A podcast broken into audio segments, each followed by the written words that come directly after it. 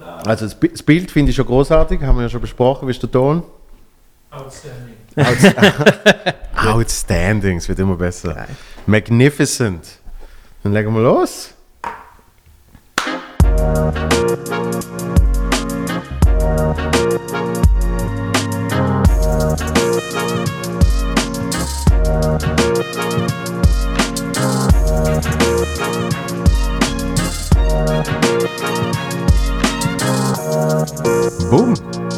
Kaiser.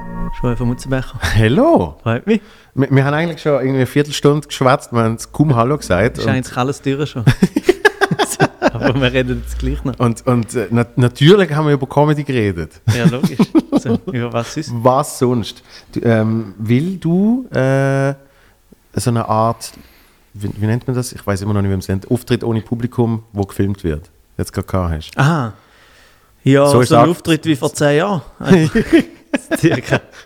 Bei dir sind es schon zehn, bei mir sind es eher fünf.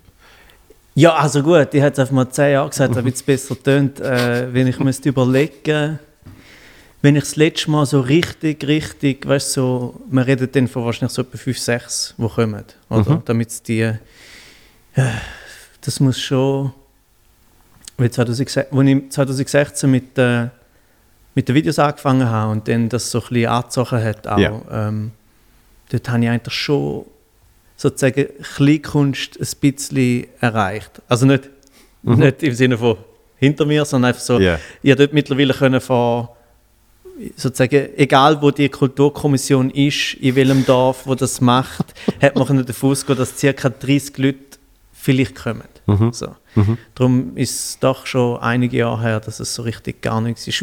Ich glaube schon, dass es so der Sprung, wo ich 2009 angefangen habe, also wirklich davon leben und von, mit, mit Soloprogramm auftreten, dort ist es sicher noch so gewesen. Also eben dann, das Lustige war ja dort, gewesen, dass dann, ich habe eh, wie sehr oft, ich habe sehr viel Glück gehabt in meinem, in meinem Leben und auch so, was Karriere anbelangt. Und ich habe zum Beispiel bei der Künstlerbörse zu tun, wo ja so mega wichtig ist, oder wenn du dort einen guten Auftritt hast und alle Veranstalter sitzen Ja. dort, Ja. dann wirst du fest gebucht.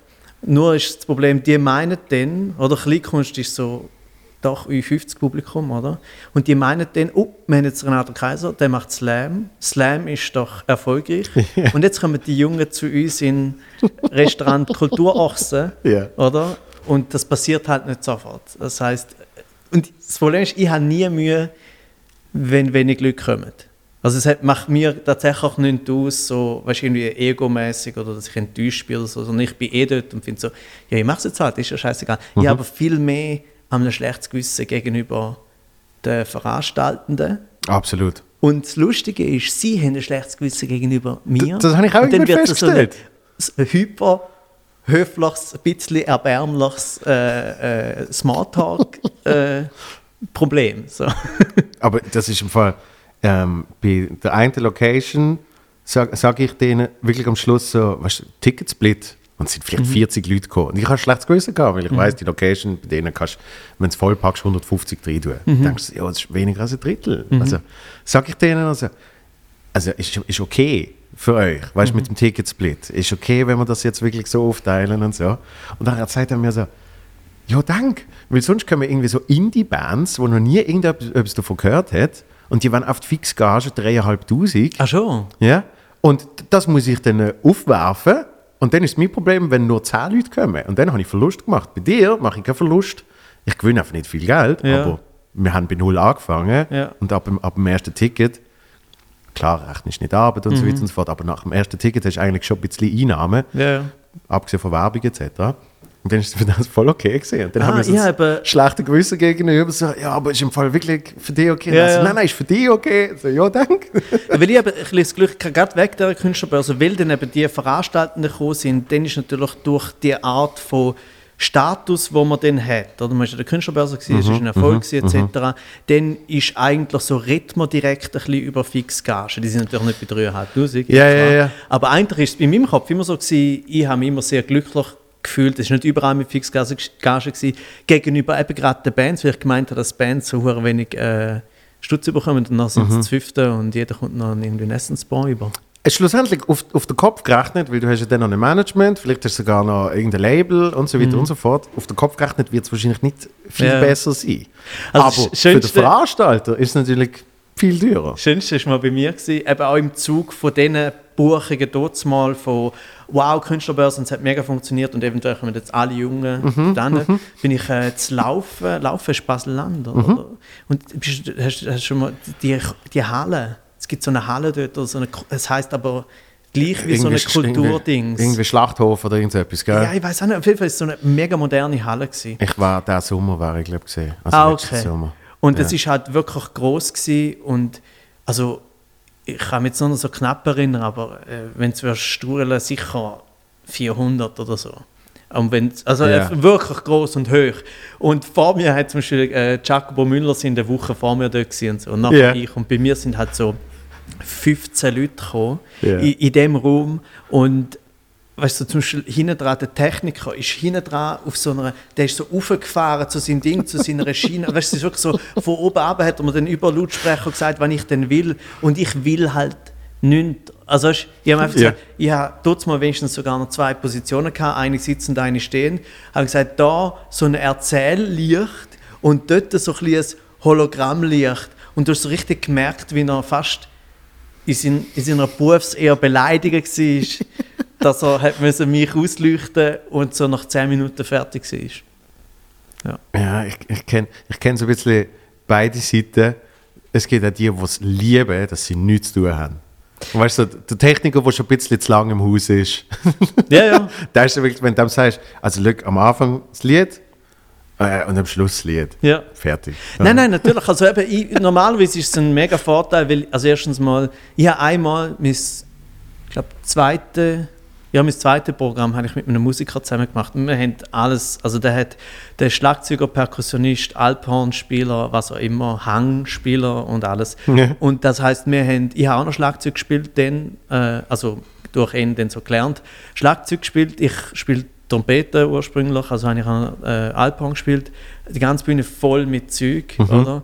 Und äh, also das hat sich dann teilweise natürlich, das ist noch schlimmer, weil dann auch schon das mega schwierig ist, um den Leuten zu verkaufen. Also weißt, erstens mal der Veranstaltende Ja, ja, ja. mit zwei Schlagzeugen und so. Äh, und nachher dann, nachdem habe ich dann wieder gefunden, komm, ich mache allein. Also es ist schön gewesen, aber ich habe so gemerkt, das ist mir jetzt viel. Vor allem auch Textänderungen und so. Weißt du, wenn du mal auf etwas anderes Lust hast, müsstest du ja direkt alles wieder äh, proben mit, mit dem Musiker. den Ablauf auch ändern. Ja, und dann, jetzt kann ich einfach immer so an an der Technik im Voraus schon sagen, also wir haben höchstens 10 Minuten. Wenn wir, wenn wir uns mega viel Mühe geben, 15. ja. Aber dann wird es wahrscheinlich bereits wieder schlechter.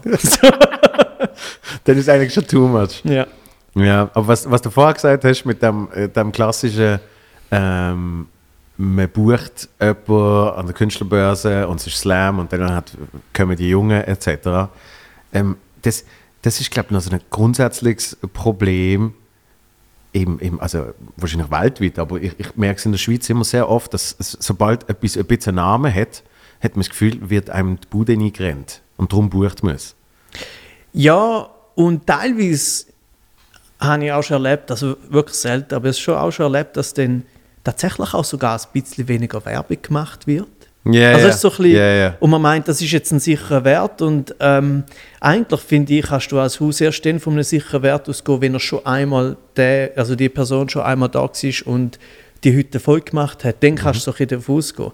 Aber sonst äh, weiß es nicht und ich finde, in der Schweiz ist es natürlich noch wahrscheinlich noch ein bisschen anders wegen den, wegen den Gräben, die es gibt.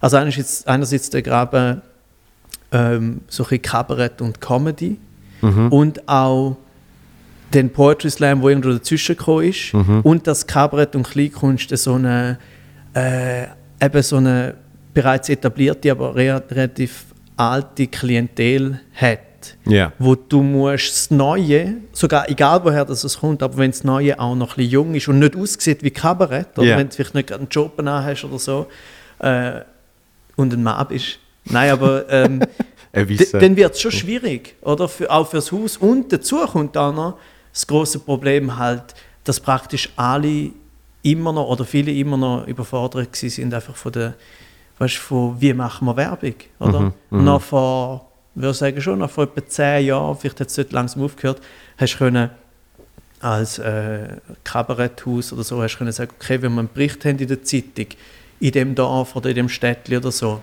haben wir gute Chancen, oder? Ja.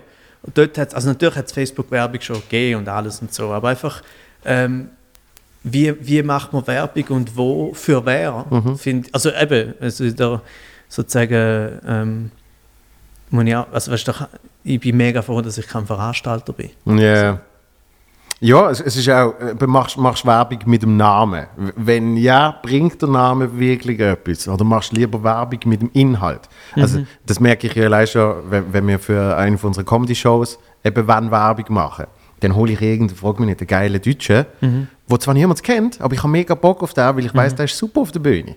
Also, wie mache ich denn Werbung mit dem? Sage ich jetzt, äh, er ist das große Star? Nein, stimmt, glaube nicht wirklich. Also, nimm irgendeinen Clip von ihm. Jetzt musst du aber noch den richtigen Clip finden, der in 30 Sekunden zeigt, dass das jetzt eine geile Comedy und so weiter und so fort. Also weißt du, das ist dann, äh, leider dort gibt es schon so eine riesige ähm, Schwierigkeit. Aber was ich, was ich wirklich spannend finde, ist Menschen, die einfach mal aus dem Nichts finden, wir machen jetzt, äh, keine Ahnung, der Knack hat mir das mal erzählt, vor irgendwie zehn Jahren, keine Ahnung, weißt du, wo das so bei Joyce gerade so wirklich mega bekannt worden ist. Ist so, Joyce ist äh, Gülscha und Knack eigentlich, sind so die Leute gesehen, oder? Ja.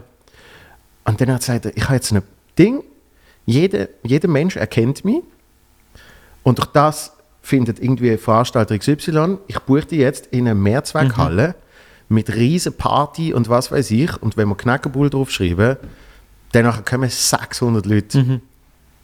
Nein, weil wenn es so war, dann würdest du das ja selber schon lange machen. Ja. Also weißt, das, ist, das ist irgendwie so das Absurde, wo du sagst, wenn ich das könnte, dann ich finde schon Veranstalter, wo mich dann überall anbringt für 600 äh, Räume. Ja, ja. Ist ja, nicht der Fall. Aber es bringt, es, es, es, es würde auch niemandem etwas bringen, wenn man das einfach macht.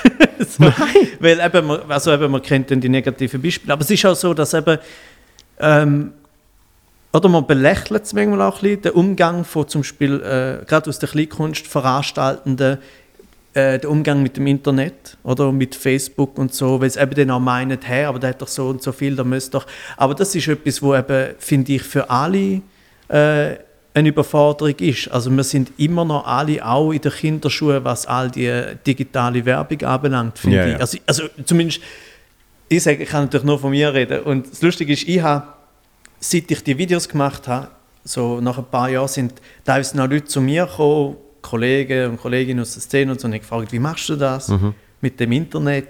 und ich habe immer so gesagt, hey, bevor ich die Videos gemacht habe, bin ich der gewesen, der denkt hey, wie machen die das mit dem Internet, Yeah. oder? Und auch jetzt noch kann ich nicht sagen, weißt du, wie viele Leute, die mich von den Videos oder von, von meinem äh, einfach Social Media Auftritt her kennen, wie viel das denn wirklich zu den Shows kommen. Ich weiß, es sind mehr geworden. Ich weiß bei den Shows, gerade eben bei diesen Kabaretthäusern ist es lustig, dass dann wirklich so die Hälfte vom Raum ist so das klassische Ü50 äh, Kabarettpublikum, wo sich wo ich auch nicht genug fest abschrecke. Also weisst, ich bin jetzt nicht irgendwie super crazy oder super jung oder was auch immer oder super Hip-Hop oder keine Ahnung was, ich bin nicht gefährlich. Und dann kommen noch solche die Jüngeren, was in meinem Fall aber heißt jünger, äh, meine Generation. Unser Alter, ja. Also so, ja, ja. ich bin 35 und ich sage so, ab 25, wenn ich Glück habe. Mhm. Oder, und alles andere, wo wirklich jünger ist, keine Ahnung. Mhm. Oder ich, äh, letztens hat mal auch einer irgendwie gesagt, so, äh, über Twitter, warum ich eigentlich nicht auf TikTok sehe. Mhm. Oder? Das, ja, er könnte sich das bei mir mega vorstellen. Und ich habe dann, also einerseits glaube ich, dass TikTok wahrscheinlich das erste App ist, wo ich tatsächlich vorher schon Nein sage. Einfach aus, weißt du, so, ich, ich, ich habe keine Zeit erstens, also ich bin völlig ausgelastet mit den anderen Kanälen und ich glaube, ich weiß nicht, ob ich das kann. so, wenn ich Das sehe, ist- das ist wie die die, Videos, die sind ja. so gut ja. und das, was ich vermutet habe, also ich bin immer eher, eher ein unterwürfiger Typ. Ich habe immer sofort das Gefühl, oh fuck, die sind hure gut, ich kann das nie. Aber wenn das irgend so ein 14-jähriges Mädchen ist, denke ich einfach so, nein, die schafft es gut, die ist gut, das kann ich nicht, oder? Die ist zu gut. Die kann das viel besser als ich. Ja, und, Ja. aber es stimmt, weil ich habe, den, wenn du ab und zu mal so Videos schaust, Making-ofs von diesen richtig guten Videos, also die, die halt wirklich Erfolg haben, Ja. Dann haben die halt auch einfach so manchmal ein bis zwei Tage Arbeit. Ja, ja, zum mega. Mhm. Die, wie viel? 15 Sekunden oder wie lange? Ja, wie, wie lange auch immer, aber Ja. es ist, äh, ja, die Tutorial-Videos, die finde ich fast spannender als dann das effektive Endergebnis. Ja, und es ist halt, weißt du, wie soll ich sagen, auf TikTok kommt das eben auch drum so neu und fresh über, weil genau das aus, aus, äh, wie soll man sagen, ausblendet wird. Und zwar so komplett, weil einfach, du machst es auf, siehst zack. Und, aber eigentlich der Aufwand, vom Aufwand her und wie es produziert ist, ist es immer noch genau gleich, wie es immer schon war. Nämlich, es ist immer mega, mega viel Aufwand für Ja. etwas ganz Kleines, wo dann mega geil ist und die Leute fragen, kann der davon leben? Das ist ja wirklich, und das wird sich nicht verändern. Also ich meine, zum Beispiel bei mir ist es auch jetzt immer noch so, obwohl natürlich sicher durch, weißt, äh, durch Fernsehauftritt und Radio und so gibt es eine grundsätzliche Legitimierung, dass man denkt, der ist jetzt, der, der lebt davon, das ist professionell und so. Ja. Aber ich glaube immer noch, dass viele Leute, die die Videos schauen, also die meisten überlegen sich nicht, das ist ja auch das Ziel. Ähm, also nicht, dass sie nicht einfach so, also, Hi- Hirn aus und dann drücke ich mal drauf. Das ist das Letzte, was ich noch kann mit meinem Hirn draufdrücken Nein, aber sie müssen sich ja nicht überlegen, wie ich das gemacht habe. Die meisten meinen wahrscheinlich immer noch, oder viele meinen immer noch, wenn sie das Video von mir sehen, dass ich das einfach so mal irgendetwas geredet habe und dann alles zusammengeschnitten habe. Und nicht, dass das eigentlich Nummern sind, oder? Ja. Es, es gibt aber solche, die es tatsächlich so machen. Muss man dazu sagen. Ja, aber ich meine, äh, das ist das Lustige daran. Ähm, also YouTuber machen das ja schon, schon seit Ewigkeiten, oder? Und ich habe eben auch das Glück gehabt, als ich die Videos gemacht habe und angefangen habe und die dann so mit Jump Cuts, oder? Das Lustige war, ich habe das gemacht und ich einfach gedacht, es werden einfach alle genervt sein, aber ich hätte einfach das Video wollen machen. Ja. Ich meine, alle werden genervt sein von dem äh, äh, äh, Gesicht, was auch immer. Und dann haben das alle sozusagen aus, der, aus meiner Szene und so, alle so, wow, wie ist das schon mega neu und so. Und die haben so gefunden, ich kann nicht der Erste sein, der so etwas macht. Also das ist mir auch schon klar gewesen. Aber nachher habe ich erst gesehen, dass die auf YouTube schon lange immer Jump Cuts machen. Ich habe einfach nie YouTuber ähm, verfolgt, Ja. oder? Und das, der Unterschied ist eben nur noch, du kannst natürlich eine halbe Stunde reden und nachher die fünf bis zehn besten Minuten rausnehmen. Es wird aber nie, habe ich das Gefühl, nie so gut und dicht, wie wenn es ein geschriebener Text ist. Ja. Beziehungsweise gut oder schlecht ist natürlich sind schwierig, bürgerliche Kategorien. Nein, natürlich schwierig zu sagen. Ähm, es, ist einfach, es ist einfach anders. Habe zum Beispiel vor kurzem so ein Video gemacht, nur für, äh, sozusagen einen befreundeten Laden, wo er nachher seine äh, E-Mail-Liste das äh, bekommt. Und ich hatte das erste Mal überhaupt, wie es es gerade gegeben hat, so beim Laufen, äh, mittlerweile meine Hündin entscheidet mittlerweile, wo wir durchlaufen, weil sie ist schon alt und äh, weißt, irgendwie, was soll ich jetzt noch weißt du, sagen, nein, wir gehen links durch. Ich meine, es könnte letztes Mal sein, dass sie hat will rechts durch und so. äh, und dann hat sie von einfach auf den Gurten verlaufen äh, und ich wollte das Video machen. Und dann habe ich gedacht, okay, jetzt mache ich es einfach mal so, ohne vorgeschrieben, einfach mal. Ja. Und dann habe ich einen Teil wirklich so geredet, am Stück, und dann geschnitten und nachher ist mir noch etwas anderes in den Sinn gekommen, wo ich dann nachher nach meinem Stil mit einzelnen Sätzen sagen, schneiden, also ab, absetzen, nochmal sagen, absetzen. Und es ist schon ein Video geworden, aber es sind zwei völlig, also meiner Meinung nach sieht es völlig anders aus. Wirklich? Ja, aber es ist natürlich die Frage, wie fest das natürlich nur, dass mir auffällt Ja, anderen nicht. klar. Ja, für dich ist ja in dem Moment etwas mega anderes. Ja, ja. Aber weißt du, der Unterschied ist nur schon, wenn ich meine Videos oder oft mache, ja beim Laufen, oder? Ja. Und ich habe ab und zu schon mal gedacht, ist das blöd, weil der Hintergrund eigentlich immer gleich bleibt, oder? Sozusagen. Es gibt keine große Veränderungen. Aber wenn ich ja immer, also ich habe das gemerkt, als ich es am Stück geredet habe und dann nachher dann zusammengeschnitten. Dort ist mir das aufgefallen, weil ich bin natürlich nicht weit gekommen. Aber wenn ich einen Satz sage, nachher laufe ich weiter und dann wieder einen Satz, dann gibt es einfach von selber sozusagen szenische Wechsel, Ja. was Ja. geiler ist Ja. eigentlich. Und f- früher hast du ja noch im, äh, ich nehme an, Bürozimmer oder was das gesehen ist, äh, gemacht. Und lustigerweise habe ich nicht mehr das Jahr, letztes Jahr, 2020, wo, wo alle die Late-Night-Shows äh, heimgeschickt worden sind, habe ich dann auf einmal an deine Videos gedacht und ein Jahr lang habe ich auch so Videos gemacht, und ich das ist schon krass. Eigentlich im, im, im vermeintlich modernsten Zeitalter macht man wieder so eine Regression, indem Ja. man einfach eben mit scheiß Equipment sich daheim filmt, wie man irgendetwas in der Kamera labert. Ja, es ist natürlich aber auch teilweise, wie bei allem jetzt in dieser Zeit, weißt du, wenn man über Home, Homeoffice, Homeschooling etc. und so redet, äh, teilweise auch hat es aufgezeigt, dass gewisse Sachen schon auch so gehen. Also weißt du, zum Beispiel, wie soll ich sagen, ich habe früher zum Beispiel auch viel mehr noch mit Bildeinspielern und Videoeinspielern geschafft. Ja. So, vor allem zu Watson-Zeit und so. Und irgendwann habe ich so ein bisschen mit dem aufgehört, weil ich einfach keine Zeit mehr hatte, um das so zu machen. Also es ist einfach mindestens nochmal ein Tag mehr, oder? Äh, und ich habe dann einfach so gemerkt, ja, für ein dreiminütiges oder vierminütiges Meinungsstück ist es auch nicht so wichtig. Also es ist so, manchmal, hi- also eben so die Phase hat auch gezeigt, dass gewisse Sachen brauchen auch nicht den grossen Pomp. Also natürlich, Late Night Shows ist äh, nicht so ein gutes Beispiel, weil halt dort ist natürlich das Geile. Also ist so eben im Ed Sullivan Theater, es ist voll und Stephen Colbert Ja, ja. interagiert mit den Leuten. Und du hast eine so. Band. Und du hast eine Band und es gibt Lacher äh, und das ist natürlich schon mega geil. Aber ich habe gefunden, gerade in dieser Veränderung hat man dann gemerkt, ähm, welche von denen hm, sich wohler fühlen mit dem Inhalt, also mit reinem Inhalt. So, mit dem reinen, ja, ich will es sowieso erzählen. Und wenn jetzt halt auch noch drei Kameraleute und meine Ehefrau auf dem Bänkchen nebendran sitzen, Ja. habe ich genau gleich viel Spaß. So. Das, das habe ich krass gefunden beim, beim John Oliver. Ich glaube, John Oliver ist scheißegal, ob Publikum dort ist oder nicht. Er findet es sicher nice, aber ich glaube, das Ganze drumherum braucht er gar nicht. Ja, ich- also ich glaub- inhaltlich habe ich die Sendung genau gleich gut gefunden. Ja, natürlich. Und du hast keinen Qualitätsunterschied gesehen zu Colbert hat sich dann irgendwann äh, eingependelt, Mhm. aber bei vielen hast du wirklich wie gemerkt, äh, äh, wie, wenn ich jetzt einfach irgendwie müsste ohne Publikum Stand-up machen, also Mhm. ich war komplett verloren und fand es so schlimm und, und würde wahrscheinlich dann einfach heulend heimgehen. Also weißt du, so, nein. Also so wie es ist, haben wir eigentlich Eigentlich, auch. eigentlich, eigentlich wie alle zwei Wochen sonst, ja. Nein, ähm, ja, also ich finde aber, ähm, John Oliver, das finde ich auch, aber dort finde ich es weniger äh, überraschend, weil der Sprung nicht so groß ist. Oder? Seine Ja. Pace ist immer schon so gewesen. Seine Pace ist nicht viel anders gewesen als eine Pace von jemandem wie mir. weißt du, zum jetzt einfach mal John Oliver und mich in einem, in einem Satz zu sagen, weil wir wissen ja, wie, was für eine gute Idee das ist, sich mit so Leuten zu vergleichen. Nein, aber er hat die Pace und die ist auch mit den Lacher.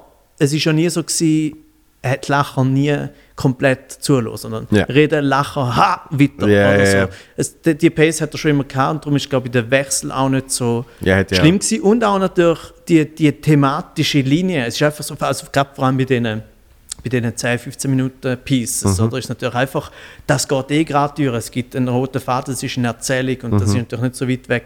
Bei den anderen hat man das viel mehr gemerkt und ich finde eben dort, dass, äh, dass der Stephen Colbert ähm, ja auch so die ersten paar Mal habe ich so gefunden, oh, äh, oh jetzt wird es schwierig. Und jetzt aber seit Wochen liebe ich es, wie der mit, wie er mit, nicht egal, Inhalt, also inhaltlich finde ich ihn eh mega geil, aber wie er mit der Situation umgeht, Ja. wie er spielt, auch eben so, es gibt teilweise Lachen von irgendwelchen Leuten, die in dem Raum halt doch sind. Äh, und Sie, sein Produzent, wo du auch schon immer, wenn das Publikum gehabt hat, gehört hast. ah, schon? Ja, ah, der hat, der okay. hat, das grelle Lachen, das er hat, das ist immer durchgedrungen. Ah, das hilft Und wahrscheinlich ist, wahrscheinlich ist er auch noch irgendjemand bei einem Ambi-Mic immer gestanden.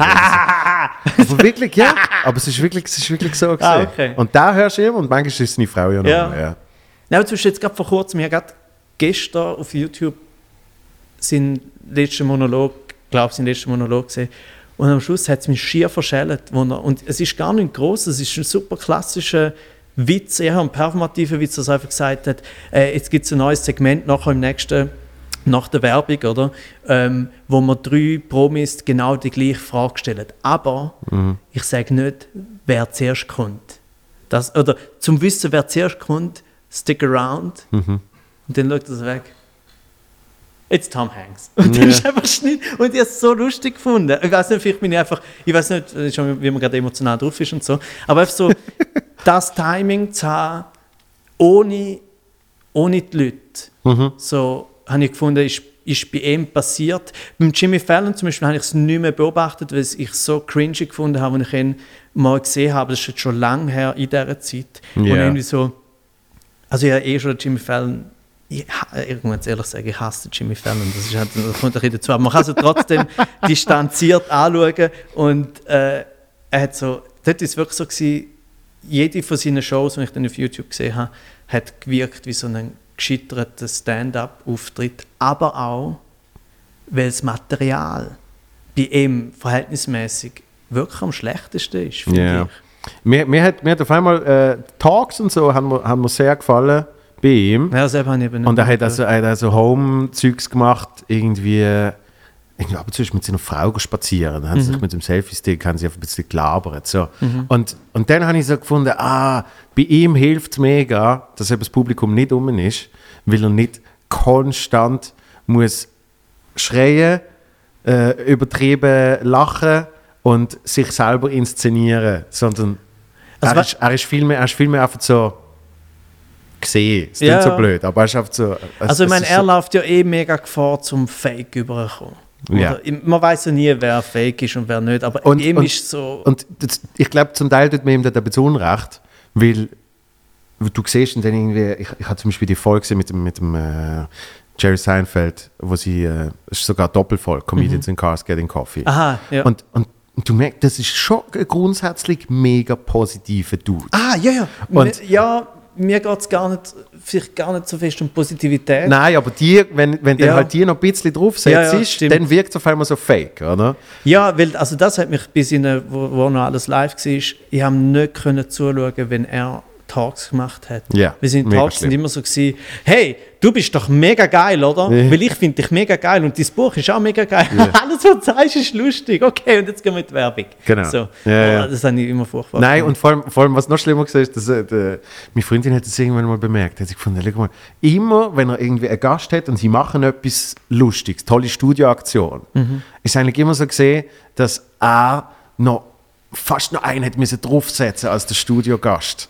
Mhm. Und das, das, ist für mich, das ist für mich so, geht das irgendwie gegen so ein Grundprinzip, dass wenn du der Host bist, dass du eigentlich schaust, dass andere glänzen. Und ja, ja, und vor allem bei ihm ist es eben so, ich glaube, es liegt eben daran, dass er auch während den Spielen immer zumindest oberflächlich sehr fest sagt, oh, du hast eh gewonnen. Ja. Du bist eh die Beste. Oh, das ist ja unglaublich gewesen. Aber das, was du spürst an Drang von ihm, ist das Ja, so. Ja. Aber ich bin schon auch mega geil. so, oder ich will jetzt, ich will Ja. jetzt noch krasser sein und so. Und ich glaube, das ist so ein die Mischung. Aber eben, wie, ich habe einfach, ich habe das Gefühl, dass von diesen Late-Night-Hosts, äh, wo es jetzt zurzeit gibt, finde ich eben, dass der Jimmy Fallon am wenigsten äh, ein Late-Night-Host ist. Also weißt du, ich, Ich finde finde den... find den Corden. Aber Aha, weil, gut, weil, den habe ich ja schon lange nicht mehr geschaut. weil der Charles und ich sind an der Aufzeichnung gesehen. Und, Aha. und also das ist dann wirklich oft so. Es, es, mehr Massenabfertigung kann es glaube ich nicht geben. Ah schon? Ja. Also wie und- meinst du das? Ja, im Sinn von, das schreiben nicht Leute online, es ist so quasi, spar dir, wenn es ist ja gratis, aber spar dir, spar dir deine Zeit, nein, spar dir deine Zeit vor allem. Ja. Weil du stehst überall lang an, damit du dann kannst dort hocken und so weiter und so fort. Aber Mhm. du willst ja gleich ein Erlebnis haben. Und der andere ist irgendwie, der interessiert es gar nicht. Mhm. Der ist so wirklich Kamera an, bumm, und sonst ist er nur am Handy am Umdöckeln und er wirkt demotiviert, angepisst. Aber weißt du, weißt du überhaupt, woher ist denn der, der James Corden eigentlich gekommen? Also ich meine, der so er- erfolgreich geworden, ist, ist er vorher mit den carpool Nein, Dings, sondern- oder ist das innerhalb von der Show gewesen? Das war oder? innerhalb von der Show. Gewesen. Ähm, A, ich habe ihn, ich hab ihn recht toll gefunden, als er noch in England äh, unterwegs war. Mhm. Und, also er ist eigentlich ähm, Musical-Darsteller Mhm. und ähm, hat, hat in vielen Serien mitgespielt Ah ja, und ist so ein stimmt. bisschen eine TV-Personality Ja. geworden. Mhm. Zum Beispiel auch der Jack Whitehall haben irgendwie viele Sachen zusammen gemacht und so. Okay. Und, und er hat unter anderem eine mega geile Sendung moderiert für Sky in, in England. Die heißt League of Their Own. Und es ist eine, wie alles in England, eine Panel-Show gesehen mit immer noch großen Sportstars als Gäste. Und durch das sind dann auch so ein bisschen Studioaktionen, aber auch Einspieler sind dann irgendwann noch so gesehen, irgendetwas eher Sportliches, also entweder sind sie go Rennen fahren oder was weiß ich. Und, und er ist immer, er ist recht frech gesehen und, und extrem schlagfertig und, und irgendwie hat es halt angekriegt, so wie er halt ist, dass auch wenn er etwas eigentlich mega Böses sagt, dass du findest, ja, das ist der James Corden, Gott eigentlich, ja.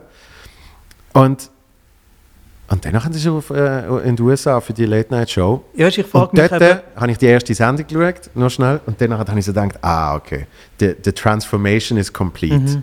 Das ist eine der besten ersten Late-Night-Shows, die ich jemals gesehen habe. Weil der ist Mhm. halt wie schon so überparat gesehen, nicht genau gewusst, was er muss machen muss, ist, ist nur Sampa gesehen, nichts Frechs. Mhm. Ähm, weil- also die Amis lieben das ja. Und am Schluss hat er noch ein Lied gesungen für seine Familie, weißt du, so in dem Stil, am Klavier. Ja, alles Und- richtig gemacht. Genau, und in dem, in dem ist dann der Absta Mhm. Abspann gelaufen. Da haben sie gefunden, ja, voll geil. Und die dritte Show, glaube ich, ist schon Carpool Karaoke gekommen. Mhm.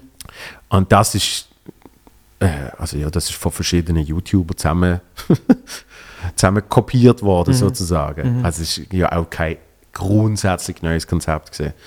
Wer war noch zuerst? Gewesen? Seinfeld oder er? Ähm, Seinfeld war auch relativ früh. Gewesen. Seinfeld mit, mit einfach im Auto rumfahren und Kaffee trinken ist zuerst gesehen. Aber das im Auto singen, das haben schon YouTuber gemacht. Mhm. Ja, ja, aber, aber äh, Comedians in Cars Getting Coffee äh, ist vorher gewesen. Ja. ja. Ja, weil ich habe irgendwann mal das- Jerry Seinfeld ist ja nicht zurückhaltend, wenn es darum geht, zu sagen, dass er es erfunden hat. Von dem her, äh, darum bin ich mir nie sicher, wenn das Mhm, ja. da stimmt und wenn nicht. Ja, eben, er Aber ich, glaub, meine Frage ist ja so ein bisschen, ähm, liegt es ein bisschen daran, dass, weißt also gerade in Amerika oder ganz allgemein so im, im Comedy-Entertainment-Bereich ist halt so die Late-Night-Show ist so der heilige Gral. Ja. Und das so wie, darum eben beim James Corden, darum meine Frage, weil ich nicht gewusst habe, woher das der ursprünglich kommt, ähm, schlussendlich, alle werden nachher irgendwie so ein Late-Night-Host, oder? Egal, ob es jemand ist wie Jimmy Fallon, der so mega fest von Sketch-Comedy kommt, äh, der wird ein Late-Night-Host. Dann äh, Stephen Colbert, so Improv und natürlich äh, nachher dann mit den äh, äh, Steven und Steven Dingsbums Ja. äh, und so.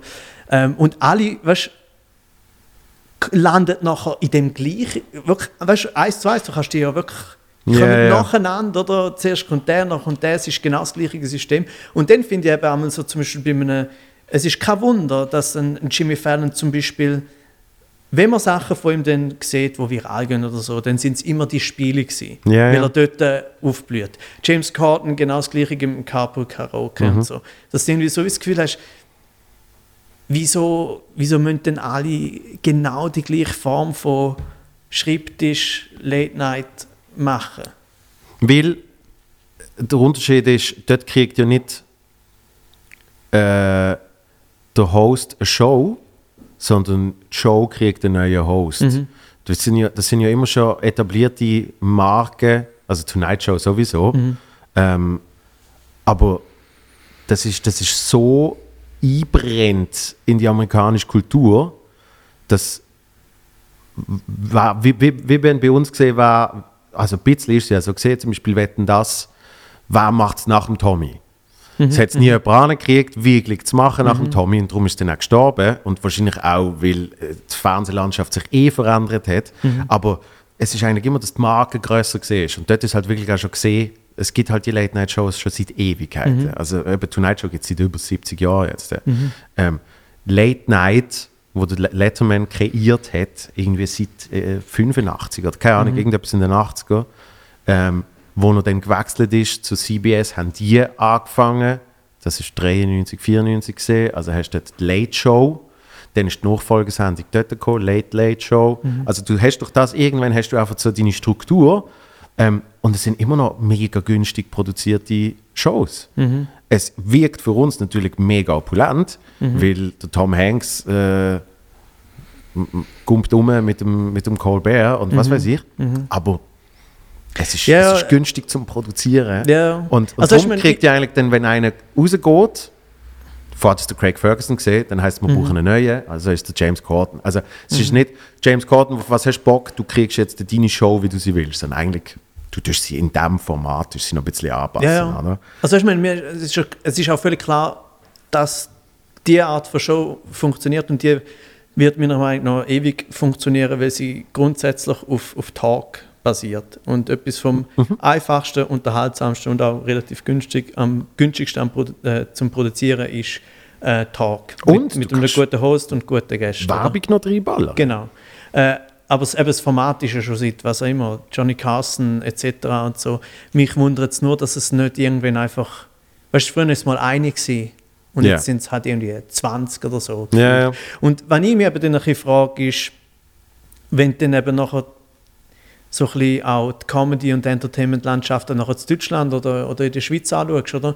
Ähm, jede neue Show, die es dann gegeben hat, und mittlerweile ändert sich das sicher auch, nicht zuletzt wegen der Digitalisierung, aber es ist immer so gewesen, das Vorbild sind dann nochmal die, also ich meine, es ist ja nur schon ein Fortschritt gewesen, dass es irgendwann mal eine Daily Show gegeben hat in Amerika und durch das dann irgendwann mal sehr viel später dann die Heute Show Ja. und nachher dann wieder sehr viel später dann halt der Versuch mit Late Update und so, Ja. oder? Ja. Und weißt du, also ich ist- Jacopo Müller ist eigentlich schon recht in die Richtung gegangen.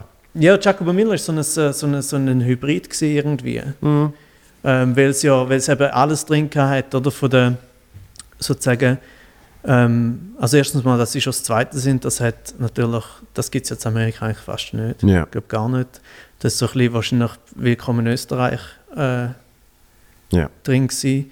Äh, und aber halt politisch, äh, satirisch, aber trotzdem Sketch-Comedy und ein bisschen alles. Oder das ist sozusagen wie die Late-Night-Show und noch äh, Saturday, Saturday Night Live und so. Ähm, aber eben meine Frage ist mehr, also du hast ein bisschen beantwortet, durch das eben das Format ist schon dort und nachher braucht man einfach einen nächsten Host. Oder? Ähm, weil ich habe mir das echt schon gefragt, weil haben Comedians grundsätzlich das Ziel, zum eine Late-Night-Show zu haben? Weil ich, habe, ich frage das darum, weil ich nicht so viel, ich habe nicht so viel Ziel. Oder? Also ich, habe nicht so, ich bin nicht sehr visionär. Ähm, ich habe einfach immer das Glück gehabt, dass ich auch können das machen was ich will und es ist zum richtigen Moment das Richtige passiert. Aber wenn es nicht passiert wäre, wäre ich immer noch glücklich gewesen. Und das ist ja die beste Ja. Grundlage grundsätzlich, aber ich habe zum Beispiel nie gedacht, so, ui, irgendwann will ich mal eine Late-Night-Show haben. Auch nicht dagegen, aber einfach so, eben, ist es, ist es der Wunsch oder ist es einfach das, was halt dort ist? So. Also zum Beispiel wünscht man sich einfach, the next guy zu sein. Und der next guy, weil es ist meistens ein Guy, ja. äh, ist dann halt der Late-Night-Host. Ja, ich glaube, ich glaub, natürlich hat der Johnny Carson einen riesen Einfluss gehabt bei den Amis, weil halt auf 30 Jahre lang ist er der Typ gesehen, wo du einfach auf den hast gelost. Du hast geschaut, was er erzählt, du hast auf ihn gelost und er ist so, er ist so die Wohnzimmerstimme gesehen. Oder? Und, und für das hat einerseits extrem vielen wahrscheinlich den Wunsch mal gegeben, ich will auch mal so etwas machen. Das ist wie wenn irgendwie, frag mich nicht, ich habe vorhin gefunden, was der Stefan Raab macht, finde ich mega geil. Oder? Und, und dann ist der David Letterman gekommen und der hat dann eigentlich alle die Leute, die du jetzt davor genannt hast, inspiriert. Weil er ja dann, der, der, der der Conan sagt immer, der, der Carson hat eine Talkshow gemacht und der Letterman hat eine Anti-Talkshow gemacht. Alles ist ein bisschen schräg, gewesen, alles ist ein bisschen komisch. Gewesen. Und, und das hat Kimmel, äh, Fallen vielleicht nicht so, aber Kimmel und Conan und, und die Menschen komplettestens beeinflusst. Colbert auch. Ja, ich meine, zum Beispiel Harald Schmidt Show ist ja, wenn ich dort so extrem finde, erst im Nachhinein, weil was Harald Schmidt Show gegeben hat, bin ich ja Ist mega jung gewesen. Eins zu eins Kopie. Ja, und zwar halt so, wie er sitzt, wie er lacht, alles. Alles. Und es ist aber Brille, so Brille bewegen und Ja. es ist mega geil. mega krass. Und wenn du dann aber überlegst, das ist so, wenn du jetzt jemanden fragst, äh, so in Deutschland, was ist die prägendste Late-Night-Show oder irgendwie einfach in die Richtung fragst, dann würden Ja. ja. viel sagen, Harald Schmidt Show. Obwohl es einfach, natürlich hat er es eh gut gemacht. Also, weißt du, er hat es eh gut gemacht. Bravo. Ja. Nein, also, äh, aber es ist schon krass, dass sozusagen so fest eins zu eins, eben, ich habe es dann erst nachher, irgendjemand hat mich mal darauf Also das, Bü- das Bühnenbild ist eins zu eins gesehen und gewisse Sketches haben sie auch noch von Ah, jetzt muss Conan. man aber auch noch sagen, der, der wirkliche Vorläufer von Giacomo Müller ist natürlich der Harald Schmidt mit dem Oli Pocher. Fast, ja.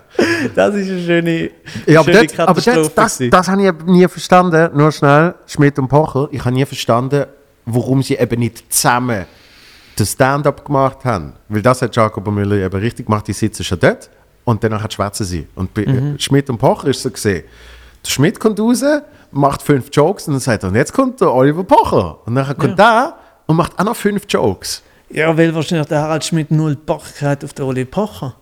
Nein, also was ich mal gehört habe, ist, dass der, Schmidt hat ja immer seine Sidekicks gehabt. Und er hat, hat da mal, dort mal und was weiß ich. Und dann hat irgendwann hat er die Idee gehabt, den Pocher als Sidekick zu nehmen. Und Pocher hat gesagt, ich bin kein Sidekick. Ja. Und danach hat, haben sie sich irgendwie auf der eben sehr, sehr spannende Hybrid eingeladen, wo aber gar nicht so schlecht war, wie, er- wie er jetzt gemacht wird. Es, hat, es, ist, es ist gefloppt und es hat extrem viel Aufmerksamkeit gekriegt. Darum äh, kann man noch darüber schwätzen ab und zu. Aber es hat eigentlich ein paar sehr, sehr geile Momente gehabt. Und die letzte Show ist super geil gewesen. In der letzten sind sie, auf, sind sie auf einem Auto zusammen sind sie umgefahren Mhm. und haben einfach gelabert. Das habe ich mega geil gefunden. Ja, das ist mein- wahrscheinlich, mein das ist wahrscheinlich der ist- Ursprung gewesen von Comedians in Cars gegen Coffee. ja, genau. Das wäre schön. Mm. Wenn du wirst Jerry Seinfeld fragen, würde sagen, ja, ja, das ist eine Show gesehen. Do you know uh, Oli, Oliver Parker? It's great Parker. com comedy Parker. genius. What I a love him. comedic mind. Nein, gut, also ich muss halt sagen, dass ich halt praktisch alles vom Oliver Pocher furchtbar finde. Äh, wahrscheinlich liegt es auch ein bisschen an dem. Also ich finde, äh, man kann ja immer über gut und schlecht diskutieren, aber ich finde rein auf was humoristische Niveau anbelangt, und ich meine nicht das intellektuelle Niveau, Ja. einfach das reine humoristische Niveau, das ist, ist einfach Harald Schmidt und Oliver Pocher absolut, also das ist wie wenn du extra zwei nehmen, die völlig weit auseinander sind und eben nicht nur irgendwie thematisch oder von der, von woher das kommt, wer das sie sind, sondern einfach das reine humoristische Niveau. Wie viele Ebenen hat ein Joke? Und wenn der Oliver Pocher sich Mühe gibt, hat sein, sein Joke eine Ebene. Meistens nicht. Meistens nicht, ja. Ja. Aber ähm, was, was mir trotzdem, also das muss ich ihm immer zu gut heißen. Einerseits wirklich das Paradebeispiel von äh, furchtlos. Also das, das muss man fast bewundern. sicher. das wirklich einfach, du kennst es auch. Es ist immer noch etwas anderes, wenn, wenn eine Kamera neben ist und, und irgendwie eben, es hat noch Publikum und was weiß ich. Die, die ultimative Freiheit haben, sich so zum absoluten Depp zu machen, finde ich wirklich bewundernswert. Und ähm, sein Crowdwork ist sensationell. Ja gut, das, ist, das kann ich überhaupt nicht beurteilen. Das ist wirklich, also Ja. das sagt ja jeder, der in Deutschland auftritt, äh, jeder, der Technik macht, äh, Und nicht jeder unangenehm. Veranstalter. Weil ich finde praktisch alles, was... Also beim Oliver Pocher, wo er aufgekommen ist, ist er ja so gewesen wie die äh, krassere Version von Stefan Raab, weißt du, so äh, ja, Comedy-mäßig, ja, ja, oder? ja, ja. Und dort, also es ist nicht so gewesen, dass ich von Anfang an... Äh, ist, dort habe ich gefunden, er ist schlagfertig gewesen, er ist teilweise schon drüber gewesen, Mhm. aber irgendwie noch so... Also manchmal ist es schon gar nicht mehr gegangen, aber das ist so ein bisschen, wie soll man sagen, ein gewisses Risiko hast du dann, Ja. oder? Aber nachher dann so alles, was ich... Also zuerst habe ich ihn lang habe ich gar nicht gewusst, dass es ihn überhaupt noch gibt. Ja, und immer wenn ich ein- irgendetwas von ihm sehe, wo mit anderen Menschen zu tun hat, Mhm. habe ich immer so gefunden, boah, ich will nicht, ich will nicht im gleichen Raum sein, das schält mich. Ja, Aber in dem Fall, Er ist, er ist eben er ist auf die ultimative Rampensau. Da ist Ja. wirklich einfach, ähm, also ein Kollege von mir hat erzählt, dass er mit ihm einen Fernsehauftritt gehabt hat und danach sind sie irgendwie so hinter so einer Wand, weißt du, und du musst warten, bis es losgeht. Und dann wirklich anscheinend eine Sekunde bevor die Wand aufgeht, schaut der Pocher zu ihm zurück und sagt, was machen wir nicht alles für Geld? Und dann geht die scheiß Wand auf und danach läuft er raus und eben macht wieder alles, macht sich zum größten Depp, beleidigt Leute, da, da, da, da, da, so, oder? Und irgendwie hörst du dann von vielen, und ich habe glaube zweimal live gesehen, weil ich als Teenager hatte es eben schon recht geil Mhm. gefunden, die übertriebene Version von Stefan Raab. ja, eben, also ganz am Anfang habe ich nicht, nicht sofort gefunden, oh, Ja, so. und, und was halt wirklich einfach live, das kennst du auch, und das, das kann man nie erklären, live ist immer noch etwas anderes als Fernsehen. Einfach immer. Mhm. Ja. Und, und live kann der, kann der jemandem etwas sagen. Das wird irgendwie, frag mich nicht, wahrscheinlich wie in den USA der Jeff Ross. Mhm. Wo einfach, der roastet die zwar in dem Moment, aber die Person, die gerostet wird, findet es geil und alle im Raum verzeihen es, weil sie merken, es ist nicht, es ist nicht bösartig. Also, Live. Ja, ja, eben. Also ich meine, zum Beispiel, wenn du jetzt zum Beispiel Jeff Ross sagst, er ist ja eben, er er- erstens mal natürlich das perfekte Beispiel wegen, wegen Roast als ich äh, und auch wegen äh, kompromisslos sein und aufwuchtlos sein und sich zum Aff machen und so. Aber ich finde, Jeff Ross hat so eine ähm, humoristische Qualität und eben wiederum nicht, es geht nicht um Intellektualität oder um ein, um ein Niveau Ja, oder ja. Ekel oder nicht, sondern einfach wo so Du hast sicher auch seine Netflix-Serie gesehen, zusammen mit dem Dave Attell, äh, wo du einfach merkst, der ist zusammengeschnitten etc. So. Aber du einfach merkst, da ist so viel Substanz um, Ja. an, an, an humoristischer Qualität. Ja, Und dass ich dann beim Oliver Pocher, wenn ich so irgendwie Sendung, ich hatte den irgendwie den letzten paar Jahren gleich mal ab und zu, weil der ist ja doch jetzt wieder überall, ja. dort reagiert er auch auf den Spot in dem Moment. Und es ist immer ekelhaft gewesen. Und, weißt, ja. und wenn es so ist, und das klingt, mega- es klingt mega vorgenommen, aber normalerweise habe ich es dann so, dass auch bei Leuten, die ich nicht so mag, ich dann so sehe, ah, ich sehe, dort ist, ist etwas um und bei ihm ist so. Ja, Aber eben, es kann eben auch sein, dass er dann, weißt du, ich, gl- ich glaube es, wenn alle Leute sagen, also erstens mal glaube ich sowieso, wenn es alle Leute sagen, weil es so, nein, ich habe es nie gesehen, aber es kann nicht sein. Aber wahrscheinlich, es kann sein, dass er halt wahrscheinlich auch nochmal anders ist, wenn Kameras laufen. ja. Hundertprozentig. Also, äh, ich, ich, muss immer, ich muss immer schauen, wenn ich so, wenn ich so Sachen sage, ich will, ich will nichts sagen, wo ich nicht dürfte sagen, weil ich habe sie nicht selber erlebt, sondern es ist mir so erzählt worden. Ja. Aber Ja, wenigstens ist es dir schon mal erzählt worden, im Gegensatz zu mir, wo ich äh, komplett out of my ass, oder so. Nein, aber, aber ein Kollege ist mit ihm äh, so etwas wie befreundet. Und dann gehen die irgendwie zusammen äh, mit seinen Kindern, gehen sie Ausflüge machen und solche Sachen. Und dann nehmen sie irgendwann einen Podcast auf. Und ab der Sekunde, wo das Mikrofon läuft, ist einfach wird einfach reingeballert, dass Person X dann einfach richtig scheiße da steht und das interessiert der andere null. Aber dann ist das Mikrofon wieder ab und ist so, hey, super schön gesehen, ganz toll. Also es ist wirklich, bei ihm siehst du auch, wie er sich ein Business daraus gemacht hat, einfach so ein Typ zu sein. Für die Öffentlichkeit. ja, Das finde ich aber schon noch krass. ja. Also krass Und darum ist er sicher ein anderer Typ.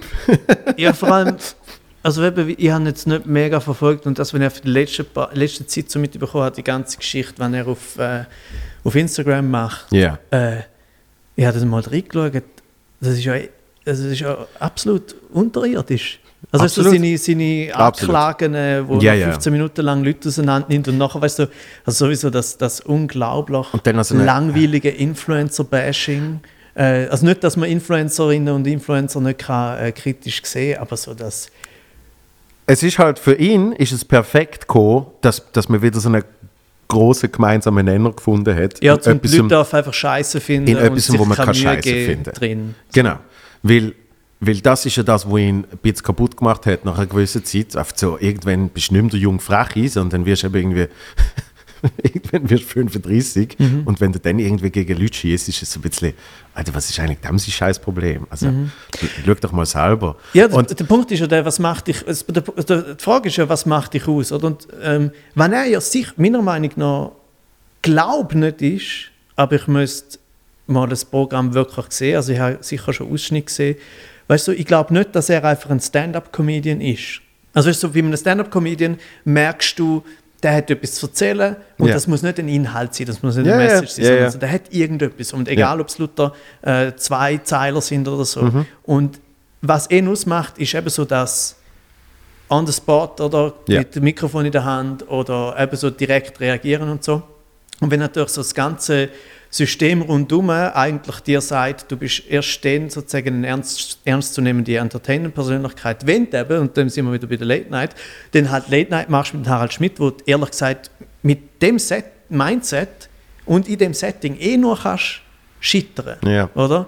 Ähm, von dem her hat er jetzt wahrscheinlich mit dem ganzen ja, bei Instagram seltsame, was auch immer das soll sein. Es ist ja wirklich so wie eine moderne, also wir reden ja jetzt immer so von, von Cancel Culture und Denunziantentum und so. Ja. Äh, also wenn ich das irgendwo sehe, dann ist das zum Beispiel ein, ein Oliver Pocher macht das. so eigentlich Hauptberuf Ja, ja. mittlerweile. Ja, So. Eben, und, und also er ist, er ist halt oft un, un, unermüdlich und, und hat oft immer wieder irgendetwas gesucht und wieder etwas gemacht und dann hat er halt auch mal basht und Zeugs und Sachen. Und dann ist der Wendler gekommen, der hat ihm geholfen. Und dann das Influencer-Bashing. Und dann ist es aber auch noch mit so einem erhobenen äh, moralinen Zeigefinger am Schluss von wegen, was du machst, ist unter aller Sau. Ja, ja, ich, Es ehrlich gesagt, also ich, ich habe wenig Leute, wo ich weißt, sozusagen will aufschauen und folgen und Ja. so. Auch das ist ja irgendwie eine, irgendeine Form von Instanz. Aber wenn ich müsste jemanden nehmen, dann ist es auf jeden Fall nicht der Oliver Pacher. so, und das finde ich das Komische. Also, zwar der Oliver Pacher sozusagen durch unsere Social Media Kanäle schwirrt Ja. und sozusagen sagt, was ein, äh, anständiges, ein anständiges Leben ist. Ja, ja, ja. Es ist aber, ähm, das hat ein Kollege von mir gesagt, und das, das, das, an Zeit, er das gesagt hat, denke ich nur an das. Nämlich, der Oliver Pocher vertritt eigentlich eins zu eins die Meinung von der Bild. Er macht es oft auf eine andere Art und Weise. Aber er geht eigentlich auch dort auf den grössten gemeinsamen Nenner. Was lesen viele Leute? Und wenn irgendwie ein Bild schreibt, das und das ist scheiße oder das und das ist toll, dann geht er auch in die Richtung. Ja, und er ist sogar von der Art und Weise her genau gleich wie Bild. Genau. Also ist, das und- Thema ist völlig egal. Ja. Er könnte in einem Monat genau das Gegenteil sagen. Was bleibt, es ist reine Sensationskultur, Mhm. was er macht. Oder? Und darum ist für mich auch, ähm, wie gesagt, ich kann ihn ehrlich gesagt, seit, seit Jahren kann, nehme ich ihn gar nicht mehr als äh, eine Comedy-Person wahr. ja, ja. Ich habe ihn dort mal wahrgenommen als der Comedian, eben so der freche, schlagfertig auf der Straße etc. und nachher bis und mit Harald Schmidt etc. Und seitdem sehe ich ihn ehrlich gesagt nur noch als, äh, als irgendeine Form von Persönlichkeit. Als ein, eben Celebrity, äh, wo jetzt so ein bisschen die anklagenden Moralvideos macht und immer noch, und das ist ehrlich gesagt oft auch so ein bisschen das Ekelerregendste daran, so mit dem äh, letzte Ausrede ist immer noch, dass er gleich noch Comedian ist. Ja, ja. Also ja, es ist immer noch, du kannst nicht mehr noch sagen, ja, es war nur ein Witz. Gewesen. Ja, und im schlimmsten Fall sagt er vielleicht sogar noch, es ist satirisch gemeint. Ja, und, und Satire genau. ist sowieso dann und alles nimmst, gut. äh, wies- wieso nimmst du das persönlich? Und ja, ich weiß, was du meinst. Was, ähm, das musst du schnell nachschauen, ähm, Christoph. Wel- Welches Jahr ist er zu, zum Schmidt? Oliver Pocher. Ja. Wenn, wenn jetzt Schmidt und Pocher geben. Weil, Das tönt so nach einer Jahrtausendwende, nach einer Jahrtausendwende. ja, es, nein, es ist irgendwie so zwei, es ist 2005, 2006, irgendwie sowas, wird es glaube ich gesehen sein. Geiles Bild. Ähm, weil, ohne Witz, das Jahr, also wirklich, glaube ein paar Monate bevor dann die erste Folge Schmidt und Pocher gekommen ist, ist der, ist der Pocher Laudator gesehen beim Deutschen Fernsehpreis. Okay. Und das ist für mich das Video, darum will ich auf herausfinden, welches Jahr, damit, wenn die Menschen es Das ist ab Oktober 2007 zum äh, Schmidt. Ah, doch, so Sport. Okay, dann wird es Ja, gut, Oliver. Pocher, Deutscher Fernsehpreis 2007 oder vielleicht sogar 2006 sein. Das Video, wo er dort die Laudatio hält, das geht irgendwie sechs Minuten oder so, ja, das ist für mich das Paradebeispiel von was Selbstvertrauen auf der Bühne kann ausmachen in der Wirkung. Weil ich behaupte, bis heute hat Oliver Pocher nie die größeren Eier gehabt wie dort. Weil das ist wahrscheinlich so, wenn du eine ganze Karriere anschaust, in seinem Fall, ist das Ist der wahrscheinlich der, Peak. absolute Peak Ja. gesehen. Er ist noch nicht beim Schmidt. Er geht aber zum Schmidt und weißt, das wird, er wird auch so anmoderiert, irgendwie von wegen, eben in ein paar Wochen, äh, in ein paar Monaten ist er dann äh, bei den Öffentlich-Rechtlichen mit dem Harald Schmidt und so weiter und so fort. Ich glaube, dort bist du wirklich einfach in seinem Fall, wo ja eh wahrscheinlich immer schon recht rot ist, Selbstvertrauen. Ja, Oliver Pocher beim Deutschen Fernsehpreis 2007. Also wir schauen es jetzt nicht, weil sonst werden wir wahrscheinlich noch weggezogen. Aber wenn man es mal will schauen, das ist Wahnsinn. Einfach quasi, ich bin jetzt, äh, ich bin jetzt da und ich bin jetzt der Größte ever. Und es ist, es ist wirklich beeindruckend. Also Ja. du, du, lernst, du lernst eigentlich recht viel, wenn du so ein Video schaust. Ja, aber äh, weißt du, das geht ja auf, rein von der, von der Dramaturgie her. Mhm. Oder sozusagen komplett underground-mäßig. So ein bisschen, eben, du bist der Neue, sozusagen der Neue im Haus und so. Und vor dem Sprung äh, zu den Großen. Ja. Und eine ganze Szene, wo sowieso findet, what the fuck? Ja, und vor allem, Was soll das? Irgend, oder? irgendwann kommt äh, so, eine, weißt, so ein klassischer Publikumsshot von irgendeinem Fernsehboss pro 7 Sat 1 oder was weiß ich. Und er sagt wirklich oft so, er sieht nur schnell, dass der Shot kommt und sagt oft in einer Sekunde danach, da sitzt in ein paar Monaten auch ein anderer. Weißt du, oft so, bum, bum, und das zieht sich einfach durch. Und es ist Ja. so, was läuft mit dir? Und es stimmt absolut, weil, Ja. weil von der Erzählstruktur stimmt es genau, dass denen der Moment muss sein, oder? Ja, aber ich meine, das ist immer die Frage, oder? Kontext ist alles, also weißt du, auch Kontext für dich, äh, für dich als, als äh, Bühnenpersönlichkeit oder als äh, Comedy-Persönlichkeit, woher nimmst du den, den, wie soll man sagen, den, den Drive und deine, deine, deine Einzigartigkeit, oder? Und bei Ja. gewissen Leuten ist es so, oder sagen wir mal, wenn es zu fest damit zu tun hat, weißt, wo du herkommst und wo du gerade bist, wenn das zu fest, äh, äh, wenn das zu entscheidend ist, dann ist die Gefahr, dass nachher, wenn du dann irgendwo dort bist, dann ist es halt vorbei. Ja, also irgendwann muss halt ja der Sprung kommen. Also eigentlich ist es auch darum von der Erzählstruktur richtig gewesen, bis zu dem Moment. Mhm.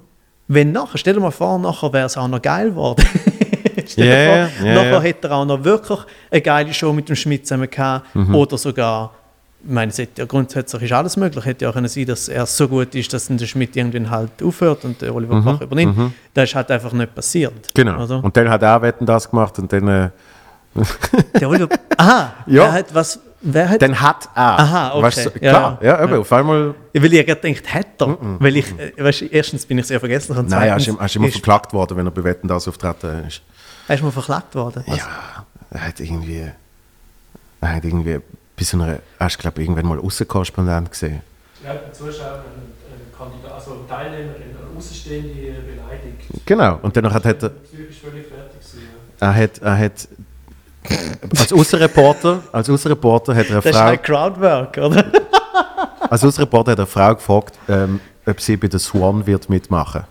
Und der Swan ist mal so eine unsägliche Sendung gesehen Ah. von ProSieben, wo Ja, irgendwie Menschen sich Schönheitsoperationen Ja. Mhm. unterziehen.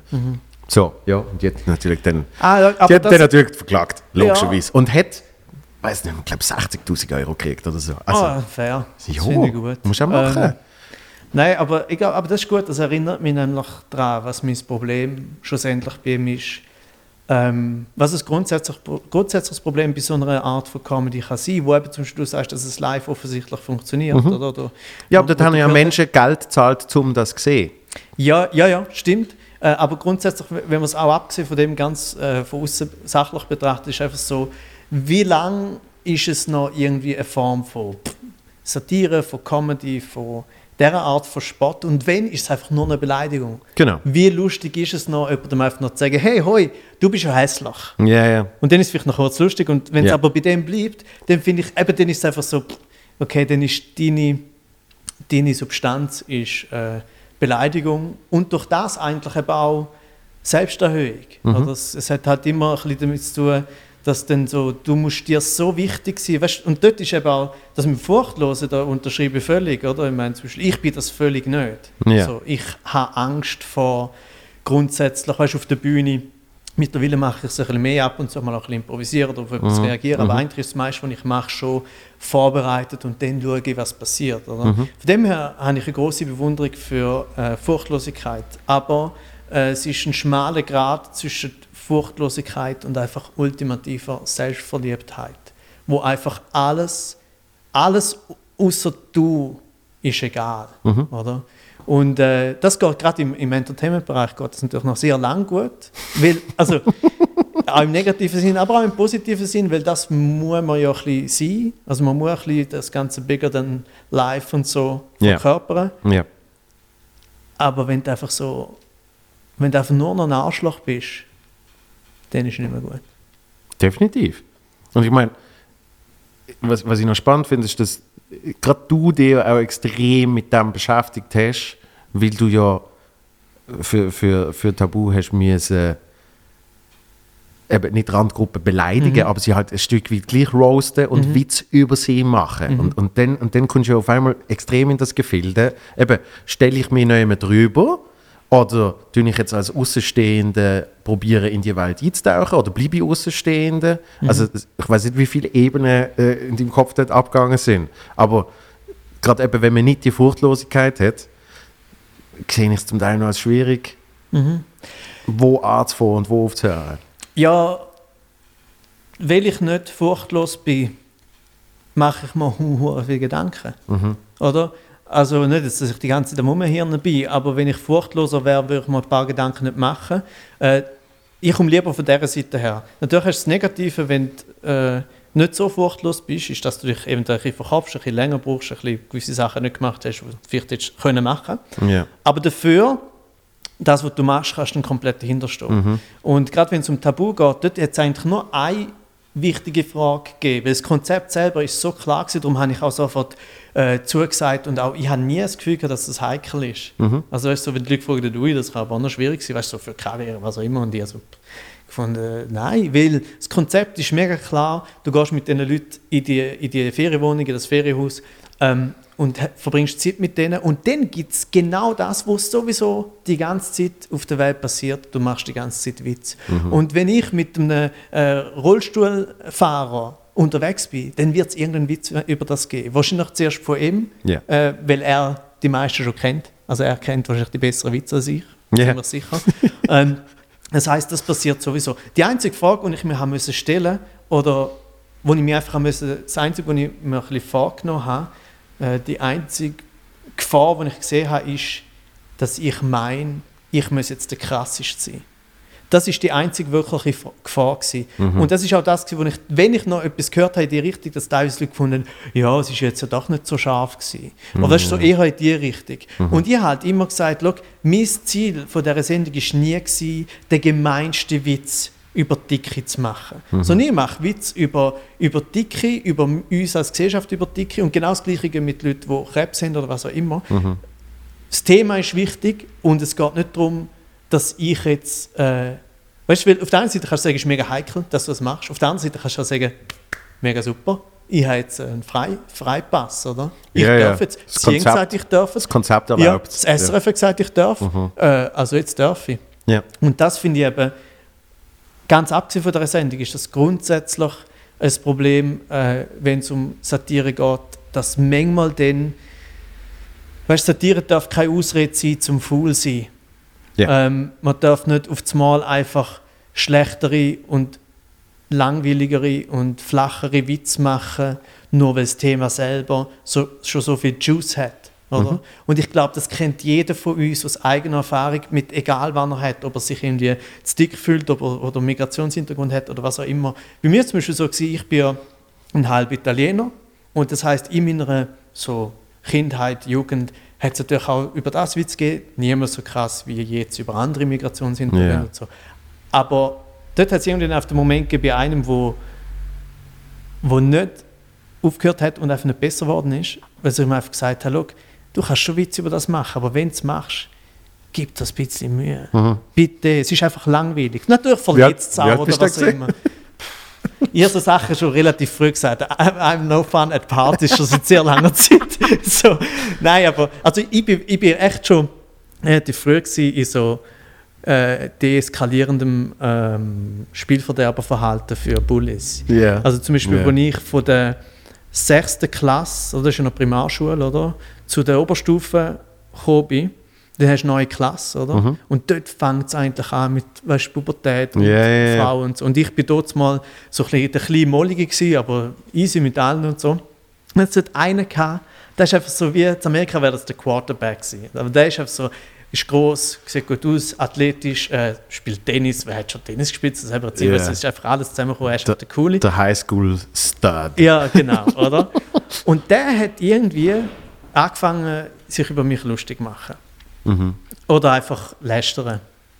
Und dann hat es irgendwann den Moment gegeben, natürlich in der Garderobe, wo man natürlich auch sieht, dass ich nicht Tennis spiele. Gut, also, oder was auch immer. Äh, auf jeden Fall hat er irgendwie einfach so zu ein paar Dudes von der Klasse so angefangen, über mich zu reden. Und ich habe es natürlich gehört und das war wahrscheinlich auch das Ziel gewesen oder so immer. Ja. Und dann bin ich zu ihm angegangen und habe gesagt, lass zu, Roger. Das war der Roger. Der Roger. Der Roger. Schau, Roger, ähm, du magst mich nicht, aber das ist nicht so schlimm, weil ich mag dich auch überhaupt nicht. Und es ist, jetzt einfach am besten, wenn wir ab jetzt so wenig wie möglich miteinander zu tun haben. Und eben, wie alt bin ich da gewesen? So Anfangs-Teenies. Und Natürlich, ich bin weggelaufen wie so Ja. shaky, shaky, oder? Aber es war super gewesen, weil er ist natürlich völlig baff gewesen. Mhm. Und nachher, das Lustige daran war, die Klasse war komisch gewesen. Die Jungs haben, äh, das ist natürlich ein bisschen genderstereotypisch, aber das ist da einfach so gewesen. Im Gegensatz zu, normalerweise denkt man immer, Frauen den lästern und so und die Jungs und so.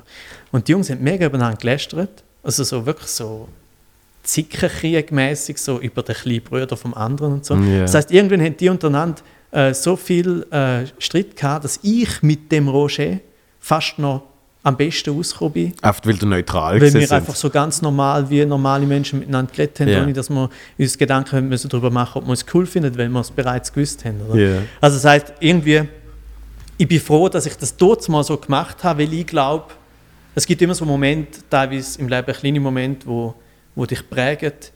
Und mich hat irgendwie geprägt, dass ich das dort gerade angebracht habe. So ein bisschen aus Glück auch. Im richtigen Moment das Richtige gesagt. Und es hat funktioniert. Dann habe ich gemerkt, weißt du, es gibt ja eine gewisse Kraft, dass du nachher findest, ah, das ist, äh, das ist eine Lösung. Oder? Ja, ja. Ähm, und eben genau so ist es eben gewesen, und Sepp war eben ein bisschen früher gewesen, schon mit den mit den Italienerwitz und so. Ähm, und eben was Tabu und ganz allgemein Satire anbelangt, ist halt wirklich das Missverständnis, dass wenn es um heikle Themen und all die Ismen geht, das Missverständnis, dass man muss den krassesten Witz machen ja. ich finde einfach, der krasseste Witz sollte nie grundsätzlich einfach tabu sein, sondern man sollte bis dorthin alles probieren, um zu dem zu kommen. Aber auf dem Weg und vielleicht sogar noch am Schluss immer noch die Option im Hinterkopf haben, vielleicht doch nicht. Ja. Vielleicht machen gleich nicht. Aus welchen Gründen auch immer. Und das ist nicht eine Schwäche und das ist auch nicht im Sinne von, oh, ich habe mich jetzt äh, zensieren lassen oder habe mich selber zensiert, sondern es ist einfach, vielleicht bin ich nicht der Typ für das. Das, das ist genau das, was ich jetzt auch sagen weil bei mir ist, ist die Entscheidung, die, die ist mittlerweile, die ist so simpel, nämlich, nein, ich fühle mich nicht wohl damit. Fertig. Und, und das ist schon sehr früh losgegangen. Die- Ein krasser Witz äh, schreibe ich noch so gern. Aber es muss irgendwie sich richtig anfühlen. Ja. Und, und ich weiß noch, wo wir, wo wir zusammen an dem Roast gesehen sind, äh, im, im Casino-Theater, ähm, dort äh, ähm, habe ich, hab ich, so, hab ich so, logischerweise, ich gewusst, wer alles dabei ist. Und dann habe ich so gedacht, ah shit, soll ich, soll ich die jetzt bringen oder soll ich die nicht bringen? Und, und ich habe gefunden, ich will es auch eher klassisch machen mit einfach so plus minus geile One-Liner. Ja, ich baue, ich baue da nicht irgendein Narrative auf, ich baue keine Geschichte, ich will keine roten Faden, sondern ich will einfach möglichst geile One-Liner. Und dann hast du gleich so ein paar, wo du findest, uh, aber es muss eben wie für alle Beteiligten auch in Ordnung sein und klar sein, dass es in Ordnung ist. Und durch das muss es auch für das Publikum in Ordnung sein, weil der Kontext ja mega wichtig ist. Man sagt, du kannst nicht einfach so, so einen Witz machen. Weil eben dann fühle ich mich nicht wohl damit. Ja, Aber d- in diesem Kontext finde ich dann auf einmal, da geht's. Weil ich weiß, du, du bist in Ordnung. Also für dich ist es in Ordnung, wenn ich, wenn ich äh, einen Joke über deine Warze mache. Oder was auch immer. Und für den, den Büssi ist es in Ordnung gesehen, wegen seiner Krankheit. Und so weiter und so fort. Also du hast ja dann alle diese Themenbereiche. Und der, der, der Gabriel hat aus mir irgendeinen irgendein Pedo gemacht, wo einfach immer irgendwie, einfach immer irgendwie bei der Schule rumhängt. So. Ja, ja. Weißt? Und, und dann bist du so, ja, auch, auch mit dem bin ich okay, weil es, ich weiß ja, dass es nicht stimmt. Ja. Und wir haben abgemacht, das ist in Ordnung. Also, weißt, aber es muss ja dann wie das Einverständnis geben. Und bei anderen Sachen kann es dann eben ein krasser Witz sein, wo du das nicht weißt. Ja, eben das eine ist auf jeden Fall der Kontext. Darum kann man natürlich auch weder einen Roast vergleichen mit einer anderen Veranstaltung, noch den Roast auch mit dem Tabu, weil es natürlich auch nicht das Gleiche ist. Ja. Nur schon darum, weil ich der Einzige bin, der den Witz macht.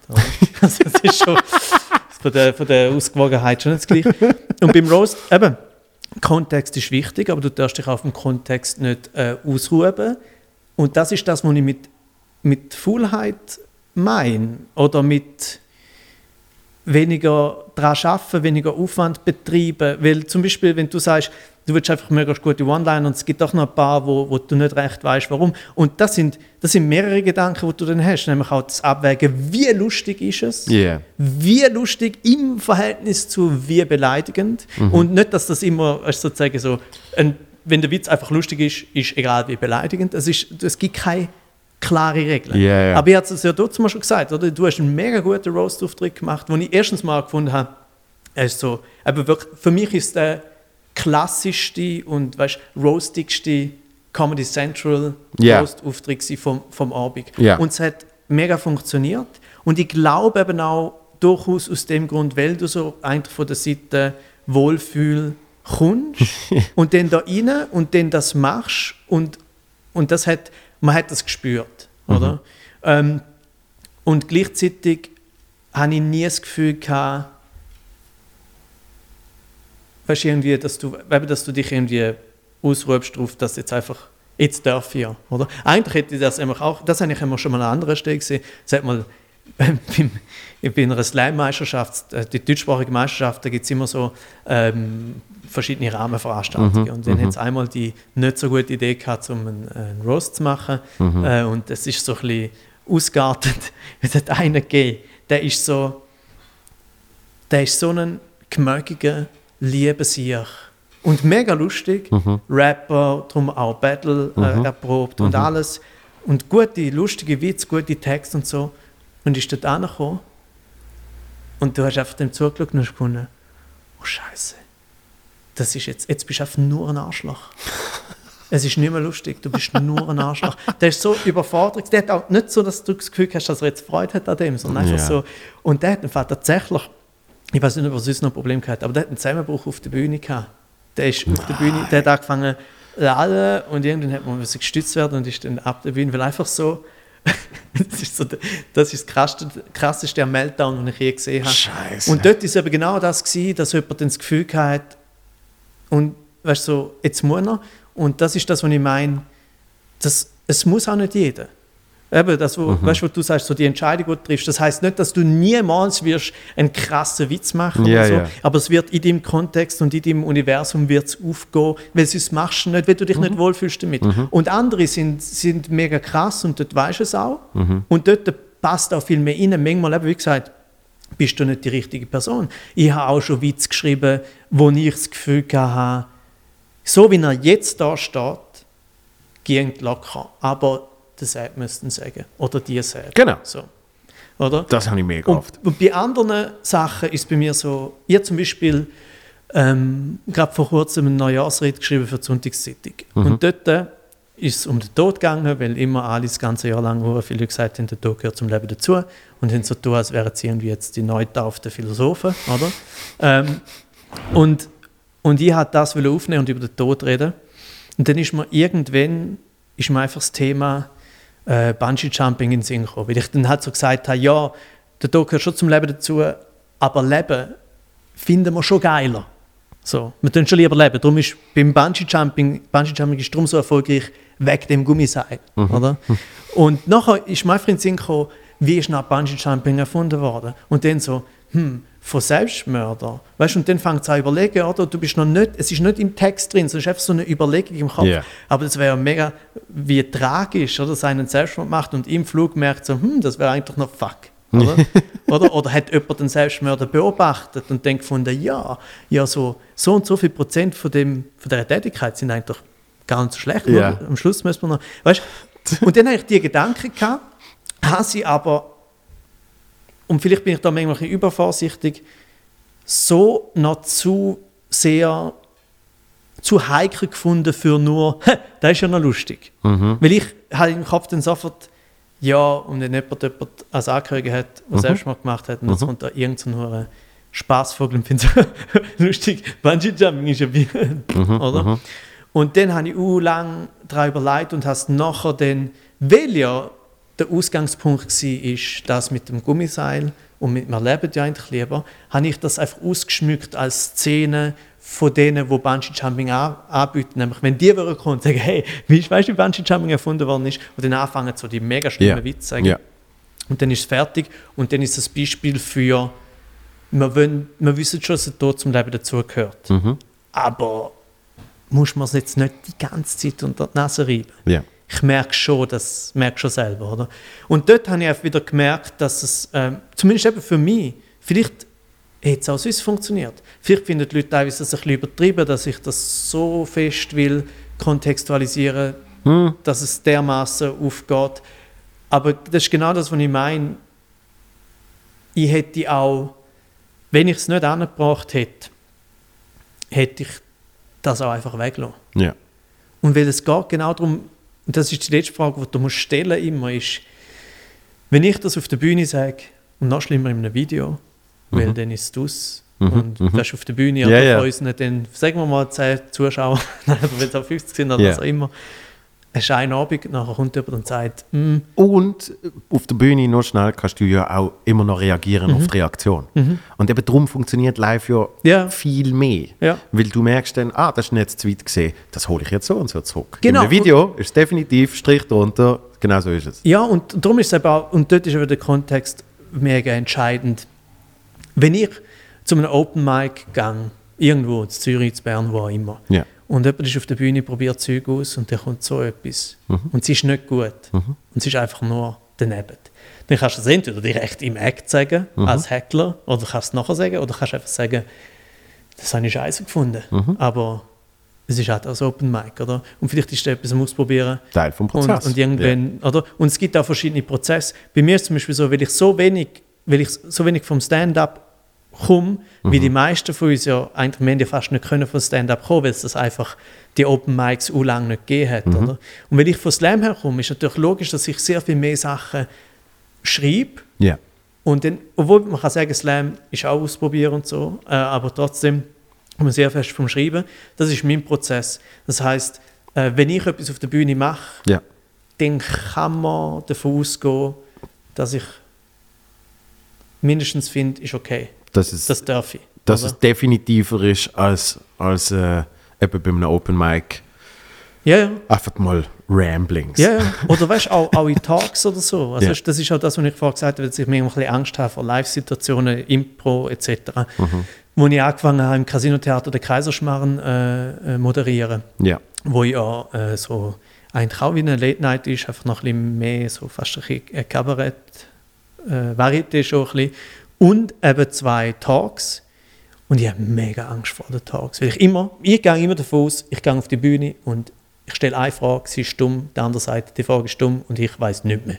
so, das ist meine Einstellung. Und nachher kommt es immer okay. So. Ja. Und aber wenn ich dort, weißt du mal, einen Spruch mache, weil mir einfach gerade so in den Sinn kommt, es ist jetzt noch nie etwas Schlimmes passiert, aber ich, ich würde mich auch natürlich immer entschuldigen für so etwas, weil ich gerade würde sagen, gerade darum würde ich sagen, ja, das ist jetzt halt rausgerutscht, oder? Ja. Aber gleichzeitig kannst du nicht nach dem gleichen äh, System dann etwas kritisieren, wo eben einfach mal so in einem Gespräch passiert ist, weil wir wissen ja alle, was für Blödsinn und schlimme Sachen wir schon gesagt haben. Ob, Mhm. weißt, du, privat.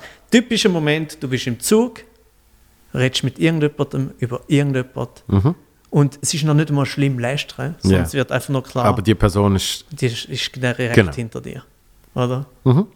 Das ist genau das. Und dann, klar, also ich meine, dann, das, ist nicht, das ist nicht das Gleiche, wie wenn ich ein Video gemacht hätte und gesagt hätte, da ist Schon klar, aber, aber das finde das find ich ja zum Teil aber auch, äh, du hast mal Cancel Culture erwähnt und so, das finde ich zum Teil dann auch schlimm, an dem, man hat mal irgendwann irgendjemand etwas gesagt und aufgrund von dem sollte man die Karriere verlieren. Weißt? Ja. Weil, weil in, in, in dem Fall merke ich ja auch bei mir, also der Podcast hilft natürlich nicht für, du kannst sicher irgendetwas nehmen, wo ich mal vor 20, 30 Folgen gesagt habe und irgendwie noch ein bisschen einen anderen Kontext tue, hilft sicher schon mal nicht. Aber noch, noch krasser finde ich eben die Bühnensituation, los ich einen Auftritt von mir und eben dann ist Impro. Und dann sage ich etwas, wo ich so denke, oh, das, das hast du wirklich gesagt?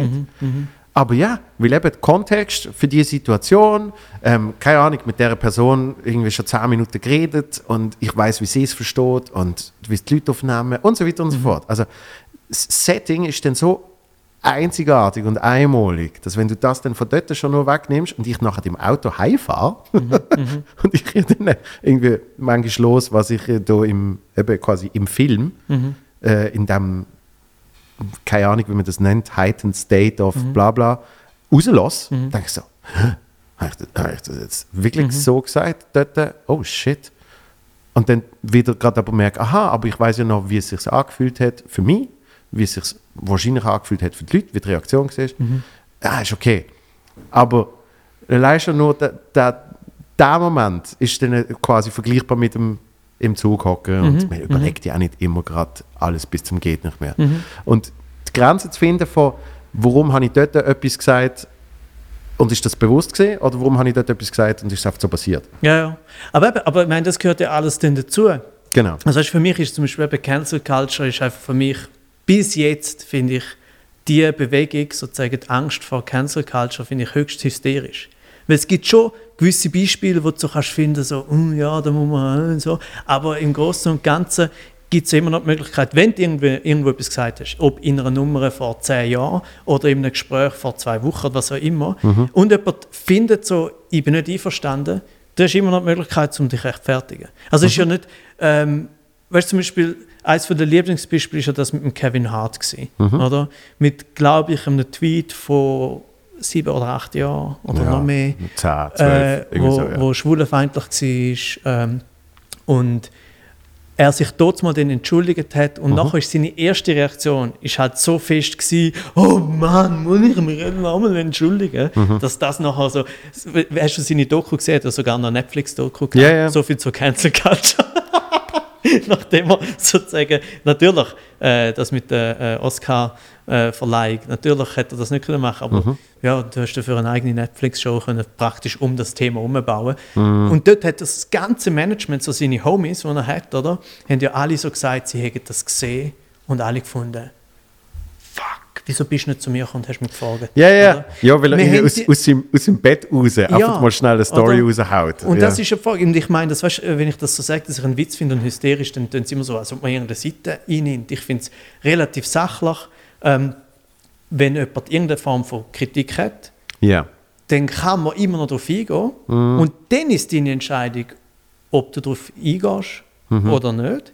Und ich meine, ich komme auch viele verschiedene Kritiken über. Und ich kann nicht sagen, dass ich auf jede reagiere.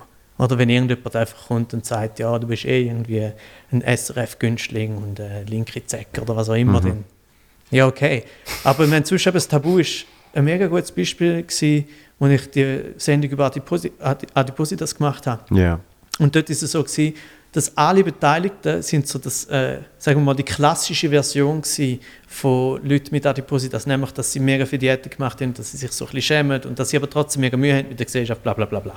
Dann haben wir das gemacht, auf dem basierend habe ich Witz gemacht und nachher ist äh, eine Nachricht öffentlich auf meinem Profil gekommen von einer, äh, so einer Gruppe von vor allem jungen, dicken Frauen, die halt die dann wirklich mir vorgeworfen haben, dass ich, äh, dass ich ein veraltetes Bild habe und so, weil es gäbe jetzt schon seit längerem eine Bewegung, wo Fett und Dick reclaimen und dass so, so ein bisschen stolz drauf sind oder beziehungsweise auf eine andere Weise damit umgehen und sagen, ja, nur weil ich dick bin, heisst es nicht, dass ich ungesund bin, die Leute, die äh, Ja. dünn sind, sind auch ungesund, was auch immer. Ja. Und ich hätte das können komplett ignorieren weil es ist eine mega kleine Gruppe war. Und ich habe aber, und das ist, glaube ich, mein wichtigster Punkt, ich habe es interessant gefunden. Ich habe schon zuerst mal, finde ich so, oh Mann, echt? ey? Ja, Oder, ja. Hey Mann, ich habe doch eine Sendung über Adipositas gemacht und jetzt kommst du Ja. und sagst, ich habe es falsch gemacht. Das ist ja das ist eben das Hauptproblem, dass wir uns immer, gerade je privilegierter das man ist, desto mehr hat man so das Gefühl, aber ich habe mir doch so viel Mühe gegeben. Ja, ja. so viel Mühe gegeben und jetzt ändert immer noch etwas, oder? Aber eigentlich ist es dann, ab dem Moment, wo eine Kritik irgendeine Art von Gehalt hat, ist es interessant, um damit umzugehen. Also es ist interessant zum Beispiel, Sie haben sich gestört am Begriff, nur schon am Begriff übergewichtig. Und Sie sagen mehrgewichtig. Und meine erste Reaktion, gerade als Comedian, oder, ist irgendwie so, übergewichtig Ja. und mehrgewichtig heißt doch genau das Gleiche. Das ist wirklich meine erste Reaktion, ich so, die erste Reaktion einfach lächerlich. Aber ich schreibe nicht zurück, fick dich, das ist lächerlich. Ja. Sondern ich überlege halt und merke nachher, aha, übergewichtig ist aufgeladen, gibt es schon, mehrgewichtig haben sie selber für sich erschaffen. Ich bin nicht der, der muss beurteilen wie sinnvoll, was auch immer das ist, aber ich Ja. kann es verstehen und ich kann damit umgehen. Und das ist so ein mega kleines Problem, oder? Aber wenn uns die Themen interessieren Und da sind wir wieder beim Punkt, ist man die Person, wo man das macht oder nicht? Und wenn mich die Themen interessieren, dann ist für mich das Thema nicht abgeschlossen, nachdem ich mit drei ProtagonistInnen ähm, das gemacht habe. Sondern wenn jemand kommt und sagt, übrigens, das ist übrigens noch eine wichtige Komponente oder was auch immer, Mhm. ich finde so, ah. Und zwar einerseits aus dem Interesse und andererseits, das ist ja alles Substanz und Potenzial für ein neues Zeug. Das auf jeden Fall. Es ist aber wahrscheinlich manchmal auch ähm, ein, ein bisschen, ich will nicht sagen, ich will nicht sagen eine, eine, eine Sackgasse, aber ein bisschen, bisschen, ein bisschen eine Einbahnstraße zumindest. Weil, jetzt kann natürlich eine andere Gruppierung kommen und sagen, wir, wir empfinden das Gegenteil, wir finden übergewichtig viel besseren Begriff als mehrgewichtig aus dem und dem Grund und wir tun es für uns reclaimen. Also dann bist du irgendwann bist du in dieser Zwischenwelt. Nein, dann bin ich dus. Nein, dann bin ich dus. Aber wirklich. Ja, im besten Fall. Das Ja. ist das Beste überhaupt. Dann habe ich zuerst das gemacht. Ja. Dann bin ich kritisiert, dann habe ich das gemacht. Dann Ja. kommen die anderen und sagen, schau mal, wie lustig. Ja. Weil das ist ja lustig. Ja. Das ist ja wirklich lustig. Und weißt du auch, das meine ich mit, ähm, zum Beispiel, was mich irritiert, äh, einige auch große amerikanische Comedians zurzeit, äh, oder zumindest in den letzten paar Jahren, ein Bill Burr, Dave Chappelle etc., ihre Unfähigkeit, zum das Thema äh, Trans an sich auseinanderzunehmen und etwas Lustiges daraus zu machen, höre ich nichts von ihnen Lustiges. Ich höre 80%, was sie über das Thema sagen, ist, ja, man darf ja gar nicht mehr sagen. Dabei kannst du doch, gang doch in das Thema rein, wenn du willst. Oder sonst lass einfach weg. Aber so als absoluter Überstar, wo alles darf, wo alle Möglichkeiten hat. Bill Burr, sein Special irgendwie, das letzte Netflix-Special hat, glaube ich, in London aufgenommen, wo er auch noch so, fast noch so sagt, ja, in Amerika kann ich das nicht mehr machen. Also, und du denkst, ach, please, please, echt. Und Also- die ersten 15 Minuten sind wirklich nicht gut, weil er die ganze Zeit nur am Jammern ist. Und der Bill Burr jammert eigentlich nicht.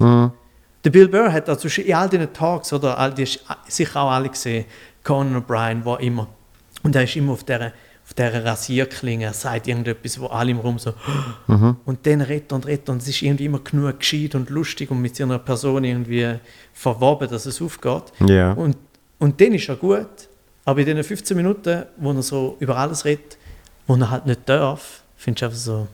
Also nicht, nicht einmal nur, eben nicht nur, dass er es nicht darf, also irgendwie nicht, dass ich finde, dass das Problem ist, sondern ich finde es technisch und vom Schreiben her und von den Jokes her einfach weniger gut als andere, weil sie sich ihrer grössten Stärke berauben, nämlich genau das, Themen auseinanderzunehmen. Aber sie kratzen nur so ein bisschen an der Oberfläche und provozieren noch ein bisschen. Also, äh, Disclaimer, ich, ich liebe den Bill Burr über alles. Ich finde den auch Finde- super. finde sensationell. Ähm, ich habe genau das Special, Mhm. das ist halt noch kein Special gesehen, aber ich bin in Berlin schauen, Mhm. wo er das Material gespielt hat. Und in, in einer Stunde 40 wirkt es nochmal anders als vielleicht äh, mit den ersten 15 Minuten. Ja. Weil für mich das, wirklich das Erste, was ich so als Feeling hatte, als ich nachher rausgelaufen bin, ist so krass, am Anfang denkst wow, jetzt, jetzt, jetzt, jetzt übertriebt das fast ein bisschen und setzt dann aber in einem größeren Bild das eigentlich wieder in Kontext so, wie er in dieser Welt navigiert mit seiner Frau. Ähm, und, und Ja, ja, ich weiß, was du meinst. Also mein, mein Eindruck war, nachher, nach diesen ca. 15 Minuten, Ja. ist es immer besser geworden. Und nachher ist es einfach so gewesen wie immer. Ja. Also einfach Ja. mega gut. Ähm, kann auch sein, dass man kann sagen dass es irgendwie in der Gesamterzählung dann ähm, weißt, du, sozusagen ein bisschen wieder sich gegenseitig aufgreift oder, oder ein bisschen aufhebt und so. Äh, aber es ist trotzdem, dass für das Programm hat es die erste, die erste Teil einfach gar nicht gebraucht. Ja. Und zum anderen, was du gesagt hast, einer von meinen absoluten Lieblingsjokes ever ist von Bill Burr über Trans, wo er sagt, er ist, er ist völlig dafür, wo es um Sport geht. Wo sie sagen, dürfen, dürfen Transmenschen auch für, die andere, für das andere Geschlecht sozusagen, oder dann ihres aktuellen Geschlecht, dürfen sie dann antreten. Und dann sagt er, er eigentlich bei allem dafür, außer bei Kampfsport. Weil dort siehst du dann auf der Ungleichheit, was sagt er irgendwie, that's, that's just a ridiculous dude beating up women.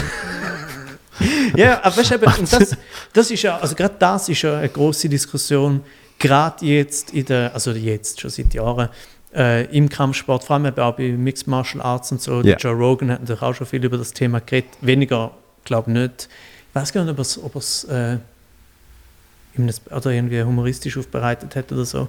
Und das sind natürlich, weißt interessante, äh, das, eben genau das meine ich. Also du, dort kannst du anfangen, sicher Witz darüber machen, musst dir aber trotzdem immer ein bisschen auch irgendwie trotzdem noch deiner Position bewusst sein.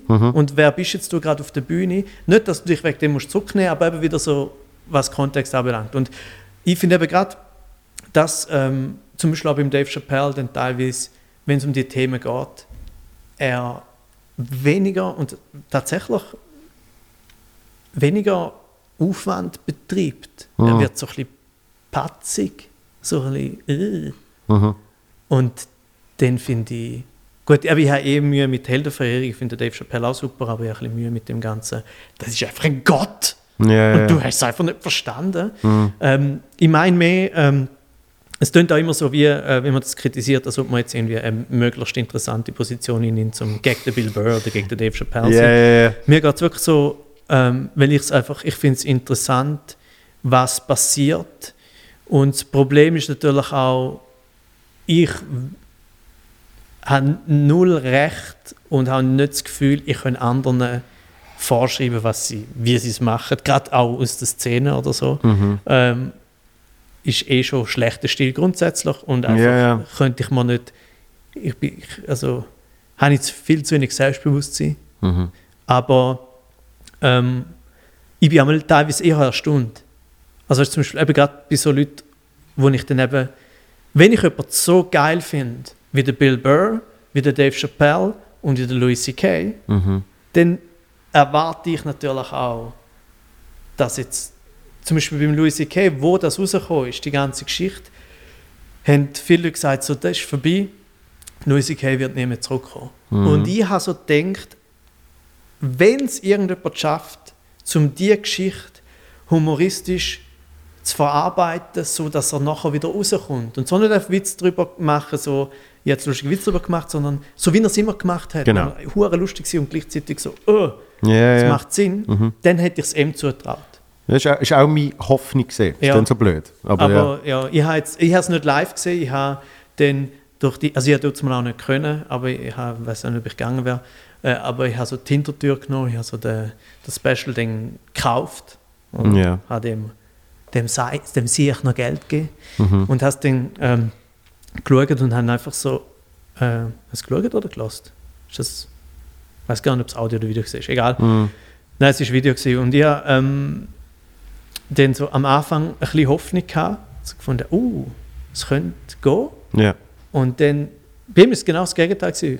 Bei ihm ist es immer schlechter geworden, Mhm. meiner Meinung nach. Es ist immer mehr so, er hat zum Beispiel auch viel auch gesagt, gar nicht unbedingt im Zusammenhang zu dem Vorfall, aber allgemein so, ja, ich bin halt ein Freak. Ja, ja. So ja, ja. Entschuldigung, das hat Das, er nie das, nötig das, habe ich, das habe ich auch krass, das ist mir aufgefallen, dass, dass, er quasi, dass er quasi immer noch wie zusätzlich erwähnt, dass es ein Joke ist. Ja, und das ist die vollste Art von Kontextschaffung, Ja. oder? Ist ja noch ein Witz gewesen, oder? Ja, ja. Und, und beim Bill Burr finde ich es geil, dass er schon immer, immer gesagt hat, I don't know. Also Mhm. das kommt immer dazwischen. So, Ich habe ja eh keine Ahnung. Das sind einfach, das sind einfach komische Ja, Gedanken. also bei etc., ihm finde ich geht das, weil es bei ihm so gut war. Ja. Bei anderen ist das teilweise eine Ausrede. Also ist so, kannst du genau sagen, ja gut, ich, Nein, aber ich weiß es nicht. Genau, aber es I ist... don't know. Sind, äh, aber nein, aber nicht, dass wir haben jetzt schon genug über Oli Pocher geredet, man nicht auch noch in die Richtung Nein, sondern dort geht es mir mehr darum, ich, Ja. ich glaube, beim Bill Burr ist wirklich, also auch wenn du seinen Podcast los ist und so, äh, es, es ist immer der Moment von der effektiven Selbstreflexion. Von wegen, ich, ich glaube, ich, ich weiß es wirklich nicht. Ja, es ist, ich finde, es ist immer gut, wenn du aus einer gewissen, fast schon ein bisschen Naivität kommst. Genau. Also weißt du, zum Beispiel, ich habe das gemerkt bei meinen Videos, dann im Nachhinein, weil zuerst, du machst es ja einfach und dann habe ich gemerkt, an meinen Videos habe ich gemerkt, wenn ich ganz allgemein, glaube meine Sachen schreibe und mache, ist, eigentlich erkläre ich es mir selber. und ich erkläre mir es selber und weil ich, weil ich selber, ich muss so einfach und klar wie möglich mir selber erklären, Ja. dass es durch das nachher, denn die anderen verstehen es dann eben darum eh auch. Weil es ist schon genug einfach gewesen für mich. Und ich habe es mir erklärt und dann geht es weiter. Und das heißt, ich muss zuerst überlegen, was, und das ist eigentlich der Anfang, du musst überlegen, warum, was habe ich für ein Problem, warum, äh, warum stört mich das, warum finde ich es lächerlich, äh, warum, was auch immer. Eben zum Beispiel auch, jetzt bei der ganzen Adipositas übergewichtig, mehrgewichtig ist auch, ähm, du darfst eine Empörung haben, du darfst es lächerlich finden, du darfst auch irgendwie finden, das ist also, was soll das? Ähm, aber es muss mindestens noch ein, zwei Mal noch der Gedanke kommen, ja, habe ich vielleicht Unrecht? Ja, ja. Und dann, und das Geile ist ja vor allem, wenn du nach langem Überlegen gar nicht Unrecht hast. Mhm. Wenn du einfach deine These tatsächlich kannst verteidigen Mhm. weil das muss ja eigentlich eh. Das Ja. ist das, was wir die ganze Zeit machen, oder? Wenn wir Witz machen, wenn wir ja irgendwie, wenn es nicht auf, äh, das ist, eigentlich ist die ganze, jeder Witz ist eine Verteidigung von einer These, die man hat, oder? Mhm. Und wenn du dann noch verteidigen und eigentlich so findest, ich meine, wenn's jetzt, es hätte jetzt können sein, dass die mit dieser Kritik kommen und ich dann einfach so finde, jeder einzelne Punkt, den du sagst, ist falsch und ich kann dir genau sagen, warum. Mhm. Weißt du, wie geil? Ist aber leider nicht der Fall gewesen, Ja. oder? Und äh, darum meine ich, man muss, und das ist das Schwierige daran, man muss hohes Selbstbewusstsein mindestens suggerieren und schlussendlich auch sich selber, oder? man muss es sich selber fast einreden, man ist geil und wichtig genug, dass man überhaupt auf die Bühne darf. Man muss sich das irgendwie, wie man auch immer in, die, die, in, die, in den State of Mind kommt. Und gleichzeitig muss man immer auch noch wissen, dass man vielleicht gar nicht recht hat. ja. Und Also- das ist ja, das macht es ja so hure schwierig. Bis aufs Wissen, dass man nicht immer recht hat, ist ja eigentlich das Ricky Gervais Mantra. Weil er, er tut ja eigentlich bei allem, ähm, hat er einerseits die, die, die Selbstbewusstheit, von wegen, eben, ich, ich bin eh der Shit. Und er behauptet ja, er könne jeden einzelnen Joke rechtfertigen. Aber wenn ich dann zum Teil die Rechtfertigungen höre, denke ich so, Ja, bin, mir nicht, bin mir nicht sicher. sagen wir es mal so, es ist einfach, ein- es ist halt eben eine grosse Behauptung. ja. Oder? Äh, es ist, die Behauptung an sich hat ja schon eine gewisse, eine gewisse Joke, ein gewisses Joke-Potenzial oder ein gewisses Spruchpotenzial, dass man das sagt. Oder? Ja. Es ist schon wie, wie so, ähm, tönt wie ein Satz, wo Leute dann auch sehr gerne würden auf Twitter posten und sagen, Mhm. sie wissen nicht, woher das er ist. Oder noch besser, beim Ricky Gervais ist immer gut, wenn man Ricky Gervais dazu schreibt. Zum Beispiel der eine Spruch, wo alle ähm, immer wieder repostet, ist ja, dass er sagt, ähm, nur weil du beleidigt bist, heißt das nicht, dass du Recht hast. Ja. Oder? Ja. Und ich glaube auch, den kann man, richtig, den kann man ziemlich fest so stehen lassen, glaube ich, so als Spruch, als Zitat, oder? Ja. Aber kommt darauf an, wer ihn postet, oder? Ja, ja. Und ich glaube, Und äh, es kann trotzdem bedeuten, dass du recht hast. Es, Ja, ja, es, ja, es, genau. Es soll, es, soll nicht, es soll nicht die ultimative, äh, es, es soll nicht die ultimative, ähm, ich komme aus dem Gefängniskarte sein. Mhm. Ähm, und äh, manchmal habe ich eben auch wirklich ein bisschen das Gefühl, dass es gern genutzt wird, Mhm. von wegen, ich fühle mich, ich fühle mich jetzt eben angegriffen, weil sehr oft ja nicht die betroffene Gruppe ist. Ja, ja, also weißt du, Ähm. und das gibt es eben auch. Ich finde einfach nur, dass man nicht auch dort dann eben nicht verallgemeinern. Weil selbst ist eben teilweise auch faul, wenn nur ein, zwei, drei Leute einem das mal gesagt haben und nachher gerade so sagen, ja, man darf gar nicht mehr sagen. Ja, ja, dann ist genau. man eben auf das Mal, ist man auf das Mal der, Absolut, oder, der das ja. sagt. Oder? Wenn ich zum Beispiel auch schon, ich habe mal eine Nummer gehabt über einen Kollegen von mir, der nur ein Ei hat. Oder? Mhm. Ähm, und, ha, ähm, und das ist eine wahre Geschichte. Mhm. Weil der, das Lustige daran war, dass er mir das wirklich, wir sind nicht mega gut befreundet, so okay befreundet und sind Ja. einfach mal zusammen eins gesaufen. Und auf einmal sagt er das aus dem Nichts. Also es hat wirklich kein großes Setup gegeben für die, für die Aussage. und ich habe wirklich so gefunden, leck, ist das geil. Und dann haben wir etwa eine Stunde, eineinhalb, zweite halt Witz über das gemacht, dass er nur ein Ei hat. Und tatsächlich, ganz am Schluss beim Tschüss sagen, habe ich nur so gesagt, ah, äh, übrigens, äh, warum eigentlich? Wir haben nie darüber geredet, Ah, was der Witz. Grund ist. Ja. Und dann hat er gesagt, ah ja, ich habe einen, äh, einen Tumor gehabt, aber es ist gutartig kein Ja. Problem. Okay, gut, tschüss. Oder? Und das ist so lustig, dass ich wollte, natürlich aus dem Nummer machen, die ist nicht eins zu eins ist ein Gespräch, natürlich ist es überspitzt etc. Was dann passiert ist, dass ich teilweise in meinem letzten Programm manchmal als Zugabe gemacht und dann ist eine gekommen, so eine, man muss auch sagen, wenn wir schon bei Stereotypen sind, so eine ganz typische circa 60-jährige Kulturlinke, weißt du, so mit so einer Schärpe mit so einer eher frechen Frisur. Mhm. So Aber nicht gefärbt. ich weiß es nicht. Wahrscheinlich nicht. Ich weiß es nicht mehr, aber frech ist es. Mhm, So leicht frech, Ja. aber schon noch elegant äh, und abgerundet durch eine Form von Kleid. Oder?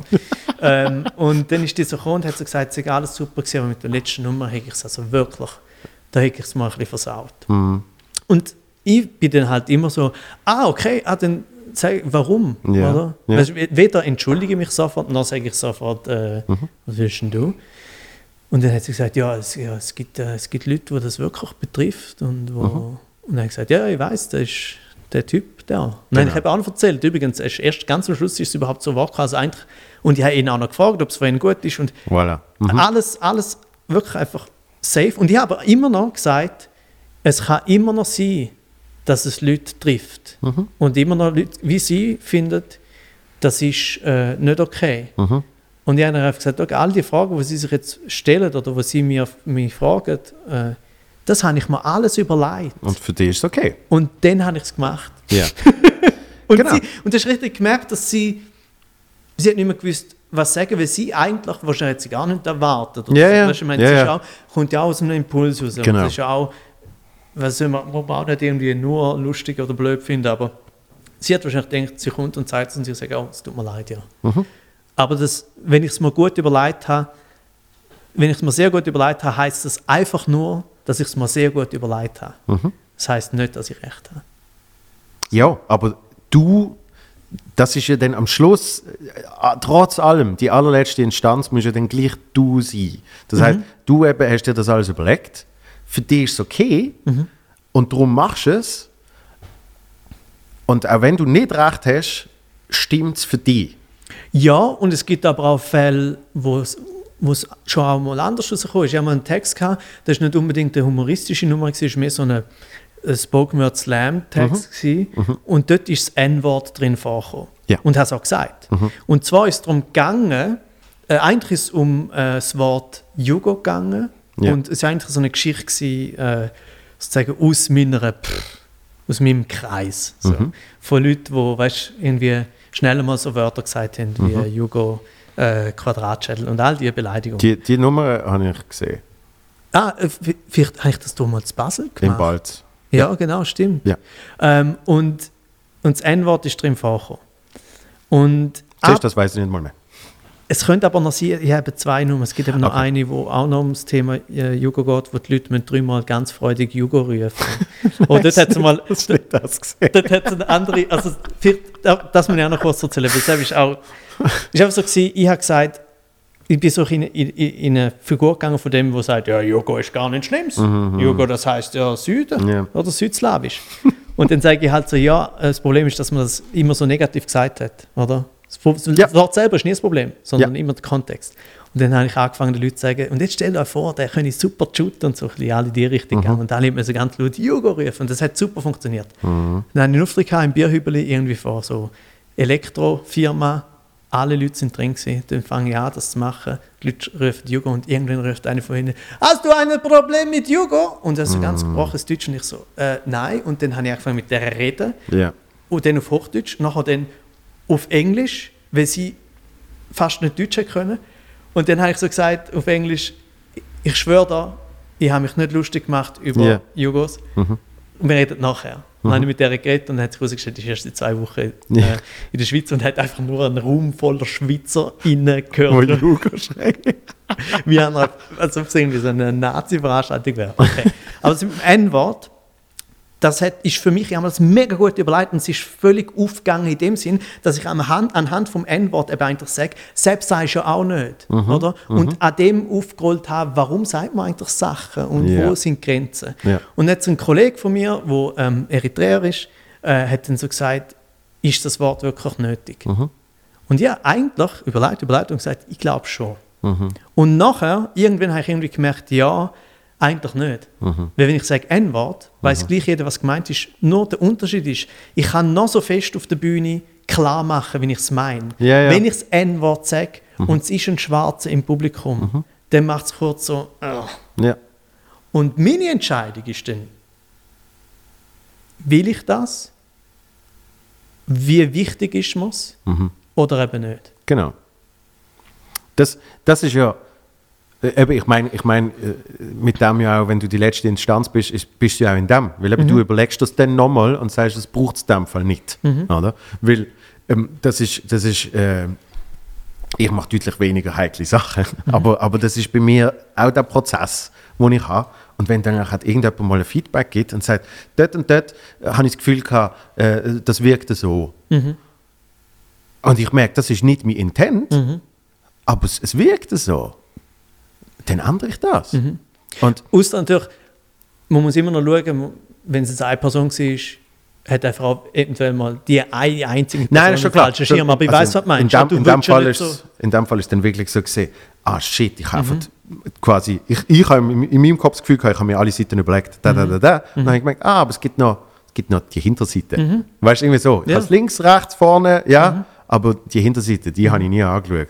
Und wenn ich die weiß und dann so denke, ja, okay. Und weißt es ist dann eben auch, es kommt ja dann noch dazu, eben, wie wichtig ist es mir. Es ist dann so, es ist eigentlich so eine mega kleine Geschichte mit einem Joke am Schluss. Und dann findest du so, also ja, wegen diesen eineinhalb Minuten, wo jetzt nicht einmal so gut sind. Weißt du, dann Ja. ist ja noch das, das ist so, ich, das ist nicht mein, das ist nicht mein, Das finde ich eben auch noch das Geile. das ist nicht meine Grabsteingeschichte. Ja, weißt? das ist genau das, dass gewisse Leute dann einmal so tun. Ich glaube, das ist das, was mich dann wirklich nervt. Dass die Leute einmal so tun, als ob der Joke ein so ein fucking Meisterwerk ist. Der macht die aus, quasi. ja. Ja, Ja, ja. oder auch, der ist so gut, Mhm. dass die Kritik halt nicht wichtig ist. ja. Und da habe ich halt ich habe einfach äh, auch eine andere Einstellung. Viele sind, oder wie soll ich sagen, eine andere Einstellung. Ich habe einfach die Einstellung, dass ich einfach, ich mache Zeug, ich mache Text, ich mache Jokes, äh, ich mach das, dann mache ich, in einer Woche mache ich den, in der nächsten Woche mache ich einen anderen. Und ein paar sind schon besser als die anderen oder mir mehr wert, aber es ist alles komplett egal schlussendlich. Ich habe ich habe eigentlich keine Lieblingsjokes von mir. Und wenn, dann sind es meistens die am wenigsten beeindruckenden. Also das Einzige, ich kann mir auch so wenig Sachen merken. Das Einzige von mir, wo ich mir kann merken, also ich kann mir schon meine Nummern merken, Ja. aber im Nachhinein, so wenn es nicht mehr aktuell ist. Das Einzige, was ich mir kann merken, was ich schön finde, ist der Spruch, nur schon das Setup, es ist überhaupt nicht geil, aber einfach, ist einfach nur so, für die einen ist das, äh, für die einen ist es nur Brot, dabei ist es so viel Mehl. Oder? Und ich finde das einfach herzig und lustig und das ist das Einzige, was mir geblieben ist. Und ich kann nicht sagen, dass es mein bestes Stück ist oder was immer, Ja. weil ich das einfach, es ist auch so ähm, unökonomisch, so zu denken. Ich habe mal einen, einen Slammer, den ich irgendwie schon lange nicht mehr gesehen habe, ist so eine Slam-Legende auch gewesen. Und ein Text, der mega gut war. Und dann habe ich das seit langem wieder mal gesehen mit dem Text. Dann bin ich zu ihm an und habe gesagt, der Text ist so schön, der ist so gut, der hat mir so gut gefallen. Und dann sagt er ungefragt, ja, er findet auch, er ist der beste Text, den er je geschrieben hat. Und ebenfalls ungefragt, ich weiß nicht, ob ich jemals wieder so etwas Gutes schreibe. Aha. Und meine Instant-Reaktion im Kopf war, also so gut. Weil er ist super. Ja. Aber kein Text, kein Joke ist so gut. Ja, aber ich glaube, also so wie du es mir jetzt erzählt hast, habe ich das Gefühl, dass dort eher sogar ist, ähm, nicht der Text ist so ultimativ, sondern mein Selbstvertrauen ist eher dort, eben, ich werde nie mehr etwas ankriegen. Ich habe einen Hit. Ich bin, ich bin One-Hit-Wonder. Ich habe, ich habe einen Ja, glücklichen, es habe einen Frage- glücklichen Treffer gelandet. Ja, ist ein die Frage, wie du dort hinkommst. Es kann natürlich, das Problem könnte auch sein, dass das Mindset tatsächlich so war, dass er seine ganze Karriere lang äh, so gefunden hat, weißt du, lauter andere Texte gesehen von anderen, wo Ja. er gefunden hat, das ist sein Text, das ist sein Text, das ist ein Meisterwerk, ich Mhm. will auch ein Meisterwerk. Dann hat er das geschrieben, hat es selber auch gut gefunden und das Lustige ist immer, erst wenn ganz, ganz viele Leute sagen, das ist ein Hit, ist es auch ein Hit. Ja. Das heißt, wie fest hast du das selber überhaupt von Anfang an gewusst? Ja. Weil ich bin der Meinung, bei so vielen Sachen sind wir uns, weißt du, wieso, wieso tun wir immer so, als ob wir könnten beurteilen, was ein Meisterwerk ist, sogar von uns selber. ja. Oder Weil's- sogar noch steuern. Ja, also Ja, ja, sag ja. sowieso nicht. Also, Ja, das, ja. Ich glaube, das ist, äh, das ist äh, höchst kontraproduktiv. Also, Mhm. ich meine, habe zum Beispiel, Slam ist bei ganz vielen Sachen eine mega gute Schule gewesen. Und eine sehr gute Schule ist es auch, weil du schreibst einen Text. Also, sagen wir mal, es hat zwei Gefahren. Du schreibst einen Text und eigentlich hast du ihn noch nie ausprobiert und ist jetzt auf der Bühne das erste Mal. Mhm. Und dann kommst von 50 möglichen Punkten 47 über. Und bist da, vorher bist du noch komplett unsicher gewesen und jetzt meinst du, der ist super. Lange nicht mehr an, oder? Das könnte das Negative sein und das Positive könnte sein, dass du eben merkst, ja, eigentlich habe ich es bei dem Text, wo 47 Punkte bekommen hat und beim anderen, wo 38 bekommen hat, bei beiden habe ich vorher überhaupt nicht gewusst, ob das irgendwie gut oder genial oder das Beste ist, was ich je gemacht habe. Ähm, und dementsprechend, weil wir es ja eh nicht können, wirklich so endgültig wissen, lohnt es sich auch nicht, um in diesen Kategorien zu denken. Ja, das, das ist auch die lobenswerte Einstellung, die du hast. Aber ich, ich sehe gerade in dem sehe ich auch mega oft die Gefahr. Also wir, wir monieren immer über Wettbewerb und so Sachen. Slam ist, ist in sich geschlossene, äh, geschlossene Veranstaltung.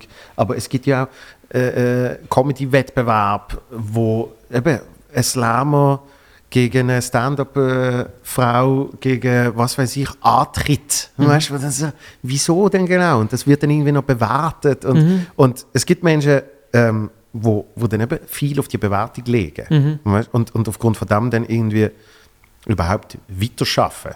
Und, und, Ja. und es fängt schon an mit, für mich zumindest, eben mit einem Text. Dass im Slam machst du einen Text und dann heißt der Text ist super, der Text ist nicht so geil. Und, und so zumindest wie, wie, wie ich Stand-up empfinde und wie ich in meinem kleinen Feld das mache, ist so, ich habe ich ha weder, ich ha weder Jokes, noch habe ich riesen Bits, sondern das verformt sich irgendwie so zusammen. Und ich weiß auch, dass ein Text so entsteht. Es ist ja nicht, ich sitze jetzt an, ich schreibe das erste Wort und irgendwann habe ich das letzte Wort geschrieben, fertig. Ähm, und irgendwie, es, es ist so eine, ähm, ich habe jetzt gerade eine Dokumentation gesehen über, über, äh, über Kunst und vor allem das Kunstbusiness. Und da zeigen sie natürlich auch Künstler. Und das ist so geil, dann siehst du immer wieder der eine, siehst immer so, wenn sie malt wieder ein bisschen etwas. Und irgendwann macht einfach so einen Strich noch, läuft hinterher und sagt, irgendwann weißt du, wenn es fertig ist. So, Mittag. das finde ich mega geil. weil, weil es wirkt so völlig unplant und irgendwie ist es auch ein bisschen unplant, aber irgendwann ist es so, ich glaube, das ist es. Und bei einem Text weiß ich, weiß ich zum Teil nicht, äh, weil, weil das dann eben so etwas Definitives ist. Du machst einen Text, du hast 47, 50 Punkte, du den dann nochmal um Ja, ja, oder lässt ihn dann so und Aber ich glaube, es, ich glaube, es kommt nur darauf an, wie du es verkaufst. Der hat es gut verkauft. Man könnte auch sagen, er kapituliert. Also gefunden, fuck, ich bin fertig. Gar nicht mal so gut, aber es, besser geht es nicht mehr. Also, ich meine, ich, das ist Ja. zum, mein, mein, für mich ist dann Werk von mir vollendet, wenn ich es muss abgeben muss. Dann ist es so, so ist es richtig. Weil, und das ist auch, finde ich, darum, sage, darum habe ich auch gesagt, ökonomisch. Äh, das hat gar nichts so mit einer Einstellung oder so, sondern es ist tatsächlich Aufwand und Ertrag. Es ist sehr sachlich.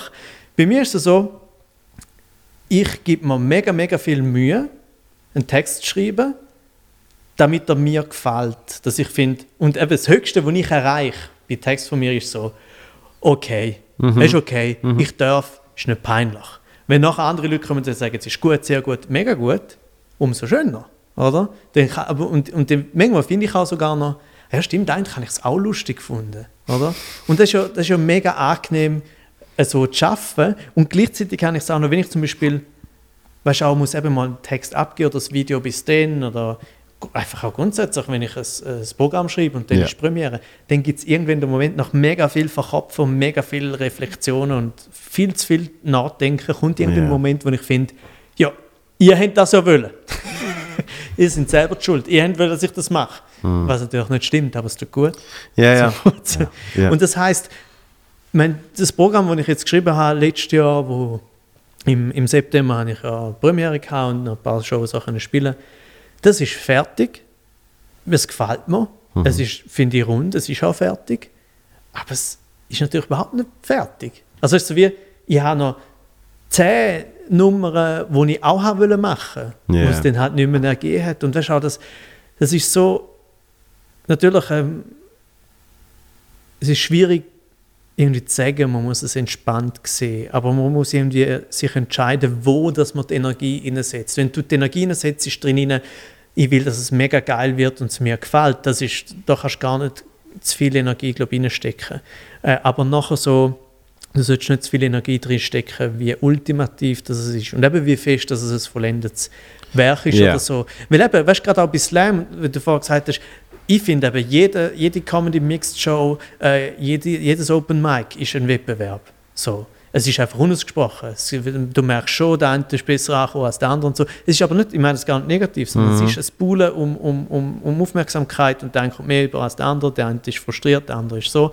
Beim Slam, das ist ja, Slam ist natürlich als Literaturkritik entstanden, oder sozusagen. Ja. Slam hat einfach gesagt, wir machen einen völligen Bananas-Wettbewerb, wo irgendwelche Dudes und Frauen und alle einfach ohne Qualifikation Noten geben, von 1 bis 10. Wie absurd und dumm ist das eigentlich?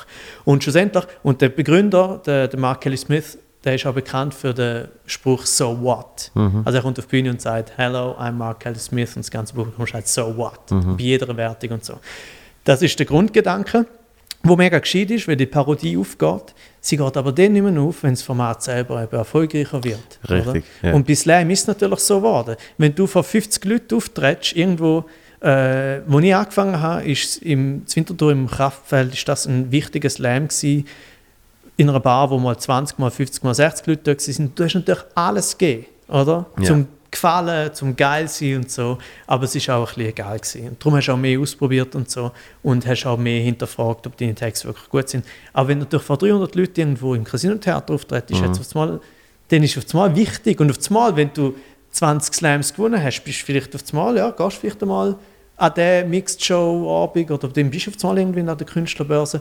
Also weißt, sobald ähm, der, der Erfolg eine Rolle spielt, geht natürlich das ähm, eigentlich erfolgkritische Konzept nicht mehr auf. Absolut. Und das ja. Lustige ist eben auch, dass sehr viele Slammer innen so tun, als seien sie mega kritikfähig, Ja. weil sie sich ständig dieser Benotung aussetzen. Was grundsätzlich schon stimmt. Aber du hast ja, das ist ja mega geil, du kannst, wenn du Noten bekommst und jemand gibt dir von 10 möglichen Punkten 6, dann kannst du immer sagen, Die Person. ja, die Person Mhm. oder ja, die ist jetzt mehr so, die hat eher lyrische Sachen lustig gefunden, ich bin halt mehr lustig. Mhm. Du kannst das so fest daraus herausreden, du kannst auch komplett kritikunfähig, sehr glücklich durch, durch Slams durchkommen. Ja, ja. Und Also wie kannst, überall du- sonst. kannst im Stand-up ja, Ja, auch. Natürlich. Ja, logisch. Also ich meine, mal erlebt, wie wirklich jemand so ultimativ gestorben ist auf der Bühne. Also wirklich einfach, weißt, katastrophal. Und nachher von der Bühne kommt und sagt, ja, ist ja mein Glück, dass in der ersten Reihe eine 90-jährige Frau sitzt, wenn ich über das Altersheim schwätze. Wenn du das Gefühl hast, das ist das Problem gesehen, dann wird es in deiner Welt sicher gut funktionieren. Ja? Aber, Aber selbst üb- übrigens etwas gewesen, wo ich bei, bei Comedy Übung sehr viel mehr erlebt habe, wo ich sozusagen irgendwie angefangen habe, bei Mixed-Shows auftreten, dass, und es macht natürlich Sinn, ähm, weil Comedy, weil Slam ja darf alles sein, es darf lustig sein, es darf Mhm. ernst sein, was auch Mhm. immer, dementsprechend ist eben die Reaktion noch nicht ganz so wichtig ähm, und bei Comedy ist die Reaktion wichtig, dementsprechend ist es logisch, dass Leute auch auf das aus sind auf der Bühne, sozusagen Haupt oder ein wichtiger Punkt, wenn die Leute lachen, ist schon mal gut, oder? ja. Das kann äh, äh, eine Einstellung sein. Und wenn ich dann manchmal gemerkt habe, ist, dass, dass sie so hinter dem Vorhang geschaut haben und geschaut haben, was für Leute da sind. Ja. Und wenn zu viele Ältere da waren, haben sie angefangen, es wäre das Zeug um, umstellen. So, oh nein, kann ich das nicht machen. Und das habe ich immer ebenfalls unökonomisch gefunden. Weil du, erstens mal ist es bevormunden, natürlich, weil Ja. du auf einmal alten Menschen irgendwie nicht zutraust, dass sie Schneebewitz lustig finden, zum Beispiel. Wenn wenn jemand Schneebewitz lustig darf, findet den irgendwie ab 80, ehrlich gesagt. Ähm, aber auch so unökonomisch, weil du weißt es ja nicht. ja. Du hast keine Ahnung. Also natürlich, vielleicht gibt es ein paar Sachen, wo die Referenz nicht verstehen, aber eventuell ist dort auch ein Potenzial drin und so.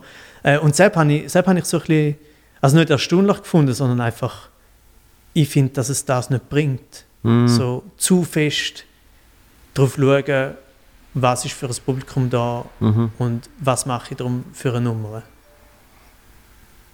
Ja, ich, ich glaube, ich glaub, man darf man darf es nicht von dem abhängig machen. Also ich, ich glaube, du solltest, du solltest sicher so einen Grundstock haben, wo du sagst, das mache ich sowieso. Weißt? Und danach hat aber gibt es sicher, also mache ich auch, dann suche ich mir die Nummern aus äh, an dem oben, weil ich denke, ich habe mehr Bock auf die im Zusammenhang mit dem Publikum. Als jetzt die. ja, so und du weiter merkst so es ja manchmal auch währenddessen. und das, Also das, ist, das ist ein Paradebeispiel, wo ich mal clean, ein clean Set mir zusammengestellt habe Mhm. für einen Firmenanlass. Und am Anfang habe ich aber trotzdem so einen Joke, der eben so ein bisschen in drei Richtungen geht. Mhm. Und, äh, du merkst dann halt, bei welcher Richtung sie mehr lachen. Mhm. Oder? Und dann kommen sie beim primitiven Teil. Und zwar brutal. Und dann schaue ich meine Setliste an und denke, ich habe ja nur clean Shit da drauf. Alles in dem Moment gestrichen und habe nur noch Sexmaterial gemacht. Und die haben es geliebt. Mhm. Die haben es geliebt. Die haben noch ein riesen Päckchen geschickt und solche Sachen. Und Mit dort ist- Dildos und Zeug. Genau. Sex, Sex, Sex. Nein, aber, aber das ist dann halt einfach so, so, so klar, weißt du, wo ich so denke, in dem Fall bin ich ja wirklich ein Dienstleister. Ich meine, Ja, in ja. dem Fall ist es ein Firmenanlass, die haben, die haben jetzt Nacht, ähm, die, die, wollen, die wollen festen, die wollen es toll haben und ich bin für nicht wenig Geld dort äh, zu ihrer Unterhaltung. Mhm. Ja, ja. Bei einem Solo haben wir schon Diskussionen gehabt mit Theaterhäusern, die sagen, ja, wir haben ja, wir haben ja gesehen äh, im Interview dort und dort sagt der Joel, er würde ja sein Material immer ein bisschen anpassen und so. Das finden wir super, weil unser Publikum ist ja mehr so und so. ja. und dann, mit der damaligen Manager hat dann, hat dann gesagt, aber das macht er in dem Fall nicht. ja, ja. Das ist sein Soloprogramm. Und wenn Menschen Geld zahlen, um das zu sehen, dann kriegen sie sein Soloprogramm. Ja, und falls du etwas änderst, dann änderst du es ja nicht, weil jemand dir vorher gesagt hat, übrigens wäre es so besser. sondern, sondern eben, er hat dann auch erklärt, er hat gesagt, ja, und, und das ist dann so vielleicht lokal bezogene Sachen. Weißt du, so etwas. Das, hast, das, hast du aber auch schon mal so ein bisschen Trotzgefühl gehabt? Also ich habe zum Beispiel gerade auch bei Firmenauftritt, also weißt, ich weiß zwar dann natürlich immer, wie dass ich es schlussendlich mache. Sagen wir mal, wenn, wir, wenn ich ein 30-minütiges Set habe, äh, dann kann ich mir leisten, dass irgendwo in der Mitte so fünf Minuten riskiert sind, in dem Sinn, dass ich weiß, ah, das gefällt ihnen politisch sicher nicht. ja. Aber ich weiß, Ja. auf den Schluss hole ich es wieder. Und ähm, weil ich will ja auch nicht, also niemand von uns macht gerne einen Auftritt, wo er einfach abschifft und nachher am Schluss gut, schön. So, also gut, so trotzig kannst du sein, so trotzig bin ich nicht. Ähm, aber gewissen Trotz habe ich dann einmal schon, dass ich so wie, wenn ich irgendwo anfange und so, das habe ich zum Beispiel gehabt, beim letzten Programm noch, habe ich am Anfang noch so ein paar Ostschweiz-St. Gallen Sachen drin gehabt. So, äh, Überbleibsel aus dem Buch mit den anonymen Ostschweizer etc. Und ich, ich finde es ja nicht, äh, ich mache das schon gerne über Dialekt reden und so, aber sobald ich merke, dass das zu fest funktioniert, so dass, äh, ja, ja, St. ja. Gallen für den Ball, Ja. dann gibt es nichts mehr. dann so, nein, nein, nein. Ja. Das, das gebe ich dir nicht. So. Und natürlich bei anderen Sachen auch. Also manchmal bin ich dann schon so ein bisschen, dass ich einfach finde, weißt du, nicht einmal, nicht einmal heroisch, nicht einmal so, oh, ich, Mhm. ich n- nehme mich jetzt aus dem Spiel und Ja. weise die Ehre und sozusagen den Applaus zurück, sondern einfach so, oh nein, nein, nein, nein, nein. Nein, fickt euch, ich bin nicht. Was immer. Aber- das ist so die Mischung, oder? Ja, irgendwie, also vielleicht unterstellen wir jetzt etwas, wo gar nicht so ist, aber, aber das habe ich schon beim Charles beobachtet, Mhm. dass, dass wenn, er, wenn er Jokes über sich macht und, und sie eigentlich wie so eine ähm, Gateway sind, so ein Öffner, weißt wo dann eben du merkst, Menschen so, ah, shit, äh, ja, so habe ich es noch nie angeschaut, Mhm. dann bleibt er dabei, aber wenn er, wenn er wie merkt, sie lachen jetzt oft über den Schwarze, Mhm. wo die Witz macht. genau, dann schmeißt er es weg. Ja. Auf der Bühne. Vielleicht, vielleicht macht er das gar nicht bewusst, vielleicht macht er es auch nicht. Aber ich kann mir schon vorstellen, dass er ich das habe bewusst macht, weil ich habe... Ich habe das schon oft festgestellt, wo Ja. ich mir so denke, ah, schau jetzt, weil du merkst, du merkst anhand vom Lachen, eben wie sie reagieren. Und. Ja, ja. Ich habe das, also, weißt, ich habe das auch schon gehabt bei gewissen äh, Nummern, wo ich in eine Figur hineingehe und dann die, nicht, nicht, es geht nicht, dort sind es nicht rassistische Witze, sondern auch so einfache Witze aus, einem, aus einer Pöbelperspektive. ja, ja. Und, und, Und, und wenn es dann wirklich dann den Pöbel... dann so sind, genau. Ist es aber bei mir immer gewesen, dass am Schluss aber ist klar gewesen, dass es das kritisiert wird. Ja. Und Das ist einmal mega geil gewesen. Ja. so sind, und am Schluss sind so, Ja, ja. Was ist, jetzt komme ich nicht mehr draus. Was ist jetzt eigentlich jetzt, bin ich jetzt, was auch immer. Äh, beim Charles, ich kann mir vorstellen, dass er, dass er das bewusst macht, weil ich, ich auch schon mal mit dem darüber geredet habe, dass, als er angefangen hat, die haben mal gesehen, irgendwie zu Luzern, äh, bei dieser Versuchung hat das dort mal geheißen. Das Ja, ähm, stimmt. und ich war dort, äh, an dem Abend Protokollant gewesen, äh, und habe glaube, genau am, in der Mitte Nummern gemacht von mir und die ganze Zeit auf der Bühne und mitgeschrieben bei den anderen und am Schluss das Protokoll. Und dann ist er gekommen und er hat halt wirklich einfach so, aus meiner Sicht, dort mal, schon lange her, einfach Stammtisch rassisti rassistische Witze gemacht. Und es Ja. ist einfach nur aus seinem gewesen und dann okay. Und das ganze Publikum aus weißen Leuten lachen über das und die haben es einfach wirklich problematisch gefunden. Hat es auch im Prot- Protokoll öppe so gesagt. äh, und dann haben wir uns aber nicht groß über das ausgetauscht. Irgendwann haben wir uns wieder gesehen bei einem Auftritt äh, zu Lax im Wallis. Und dann äh, ist das Programm ganz anders gewesen. Ist auch, Lachs nicht Graubünden, sorry. Nein, es gibt eben, selbst mit zwei A. ohne Es Scheiß. gibt noch eins mit einem A in, Lachs. in Wallis. Lachs. Lachs. L-A-X. Wieder Lachs von äh, Ikea. Gibt's, was ist das? Ein Bett? Nein, ist Lachs. Ah, okay. Sie nennen äh, LAX. Sorry, ich nicht unterbrechen. Ähm, ja, auf jeden Fall hat er dort, natürlich ist immer noch, ist das ein Thema gewesen, Hautfarbe etc., Ja. Kultur und so. Aber viel, weißt, schlauer und besser, Mhm. ähm, eben nicht einfach nur rassistische Witz. Und dann habe ich eben darauf angesprochen und hat er eben auch gesagt, sogar, dass er das so ein bisschen gemerkt hat und sogar eben, dass teilweise Leute, ich weiß nicht, ob Managements oder irgendwelche Stimmen, die dann kommen, so auch ihm gesagt haben, ja, mach das, mach das noch mehr, das ist so dein Ding. Ja, und dann ja. hat es genervt, weil dass du das am Anfang, dass du das am Anfang machst, ist ganz ähnlich wie bei Ostschweiz, natürlich mit einem ganz anderen, ganz anderen Gewicht und Background, aber du machst es mal, es funktioniert, ist geil Ja. und irgendwann findest du so, okay, that's it, enough. Ja. Und das hat er natürlich auch gehabt, nehme ich an, oder hat er dort so gesagt. Und ich glaube auch, also eben, weil er kann eben dann nicht, das ist ja, die Situation auf der Bühne stelle ich mir extrem unangenehm vor, weil er es dann nicht mehr kann steuern, wird ja fast, er wird ja fast dann benutzt von den Leuten, die sozusagen aus dem falschen Grund lachen, Ja, ja, oder? ja, ja. Und äh, wenn er den würde weitermachen dann wäre es einfach für ihn, müsste halt wirklich so gute Miene zum bösen Spiel. Mhm, mhm. Aber ich meine, der Charles Ngela ist eh so für mich, ich habe das so geil gefunden, weißt du, auch wenn es um äh, Art und Weise, wie man auf der Bühne ist und Crowdwork und so geht. Mhm. Äh, Gerade dort das Lachs, oh, Entschuldigung.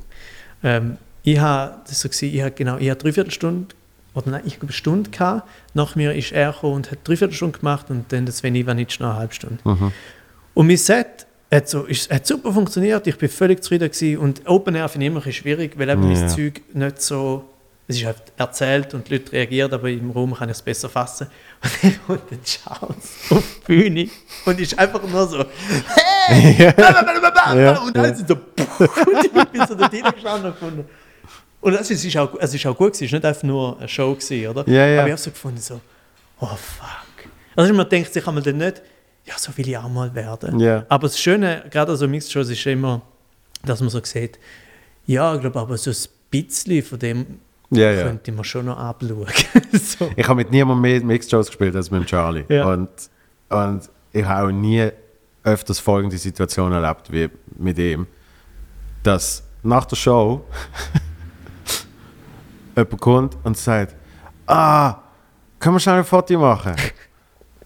und ich dann da bin, wo das Foto macht von Person X mit dem Charles und während ich das Foto mache und so dort stand, die Person dann auch sagt, du bist mit Abstand, mit Abstand der lustigste gesehen jetzt oben. Und ich so dort, klick, tschüss. Sag, jetzt- sag jetzt noch etwas zu Immer. dir oder nicht, weil das gibt es manchmal auch Und dann ab und zu, ma- manchmal, manchmal checken sie ja nicht einmal, dass ich auf der Bühne gesehen bin. Mhm. Weil, also das passiert ja sicher auch. Weil, oh- ohne Scheiß. Mhm. Ich, kann, ich kann komplett anders aussehen. Ich kann das andere Geschlecht haben, was weiß ich. Am Schluss kommt jemand und sagt, der und der Witz habe ich so lustig gefunden. Mhm. Ich sage, ja, das ist von ihr gesehen. Du? Ja, ja. Also die Vermischung, ich kenne es selber ja auch, wenn du etwas schauen du schaust einen Film. Das heißt, noch, hast du einen tollen Film gesehen, aber du weißt nicht mehr jede Szene Ja, und jeder Wortlaut und so. Und dort äh, ist dann entweder checken sie gar nicht, dass ich auf der Bühne gesehen bin, also ich bin auf der, der das Foto macht, Mhm. oder sie merken dann, dass das eigentlich ein bisschen eine unangenehme Situation könnte sein, Ja, das wird noch, noch schlimmer. sehen dann mich mit dem Handy und sagen so, du bist ja gut gesehen. Also, wenn ich so, alles, alles okay, du hast ja ein Foto. ja, ja. Eigentlich müsstest du dann sagen, gut, jetzt machen wir aber noch ein Foto zusammen. und du schickst mir so auf Instagram und markierst mich. Machen beide so. Aber das ist ja, apropos, irgendwie beim vorletzten Programm mache ich so, am Schluss sage ich so irgendeinen blöden Spruch von wegen, äh, wenn es euch gefallen hat, schreibt etwas auf Social Media, äh, so. Nichts Großes, nur irgendwie Danke für die beste Nacht von meinem Leben. Oder irgendwie so. Und weißt du, wie viele Menschen das denn tatsächlich geschrieben? Und du hast das eigentlich aus einem Joke raus, hast du das eben schon können steuern können. Mhm. Ich check ja den Kontext in dem Fall. Andere Menschen sehen einfach, dass jemand gepostet hat, äh, von Mutzenbecher, danke für die beste Nacht von meinem Leben. Oder das schönste Oben von meinem Leben, was ich auch immer gesagt habe. Dann denkst du, das ist eigentlich gar nicht so schlechte Werbung. Es ist gar nicht so schwierig. ja. Lassen, das Problem ist, dass wir den Leuten viel zu viel Eigenverantwortung lassen. ja. Das ist völlig klar. Also, dass sie die Freiheit haben, um das zu machen oder nicht machen, ist der erste Fehler im, im Marketing-Textbook. Aber ja, so, was, was Verwechslung anbelangt, ist glaub, meine bisherige, es ist nicht mal so eine aktive Ver Verwechslung gewesen, aber mein schlechtester Auftritt wahrscheinlich, den ich je hatte. Weil ich habe so das Glück, dass ich nicht viel von denen hatte, weil ich immer irgendwie genug okay rauskomme. ja. Aber sogar eben bei Weihnachtsessen. Und ich habe so das schlimmste Weihnachtsessen. Und auch, weil meine Agentur sehr gut ist. Das heißt, dass sie weiß, was ich mache. Und sie, auch viel Bullshit. Also, Weißt du, Bullshit im Sinne von, ui, der ist aber nicht der Richtige für das. Genau. Ich, ja, ja, ich ja. helfe auch euch, Ja. wo jetzt gerade buchen Ja. Nehmt nicht den Renato, das ist nicht die richtige Person für das. Auf jeden Fall ist das irgendwo in einem Restaurant gewesen, Weihnachtsessen. Äh, und dann bin ich dort an und dann hat er so gesagt, ähm, nur schon, hat er so gesagt, hey, findest du easy, wenn ich einfach sozusagen, ich dann so sage, ja, ich habe da einen im Stegenhaus getroffen und der erzählt da jetzt irgendwas. Oh, und ich bin immer so, mir ist immer alles mega egal. Ich habe gesagt, ja, easy. Weil ich auch ein bisschen Selbstbewusstsein habe, dass ich einfach ein bisschen aus Erfahrung, ich weiß, dass ich das, dass ich das meistens kann auffangen kann Ja. und auch sogar verarbeiten. Und dann hat er so gesagt, ja, nein, das ist, das ist nur der eine Teil von dieser ganzen Misere. Und dann hat er so gesagt, äh, ja, gell, und gell, du kommst aus Schaffhausen.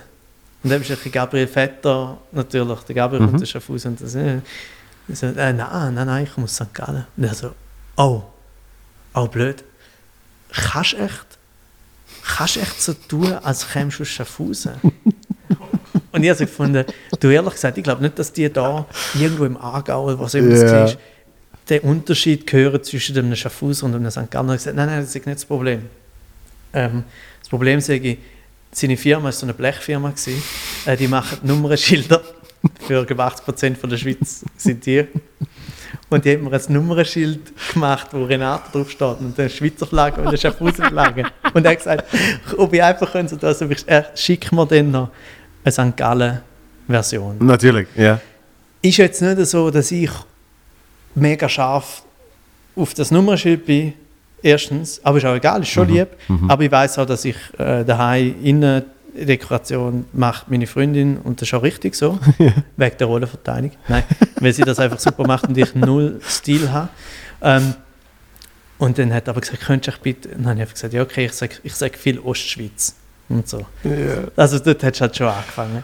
Und dann komme ich so auf, äh, dann sagt er, ah, ich habe da, und dann, habe ich noch so gesagt, dann sage ich als ersten Joke so, oder einfach als Spruch, ja, so, so hole ich mir meine Auftritte in. Ich gehe irgendwo in ein Restaurant, stehe im Stegenhaus und wenn jemand Kunden sagt, willst du einen Auftritt machen, sage ich ja, einfach für 5000 Stutz. Und dann haben wir das gemacht, geil, oder? Ja. Das kann aufgehen, wenn der Auftritt nachher super funktioniert. Ja. Weil natürlich überlegt niemand, hat er wirklich 5000 Stutz bekommen. Aber wenn du den Preis schon zum Thema machst, hast du den Preis zum Thema gemacht. Und wenn es scheiße ist, denkt sich dort, what the fuck, warum hat überhaupt irgendjemand irgendein Geld ausgegeben?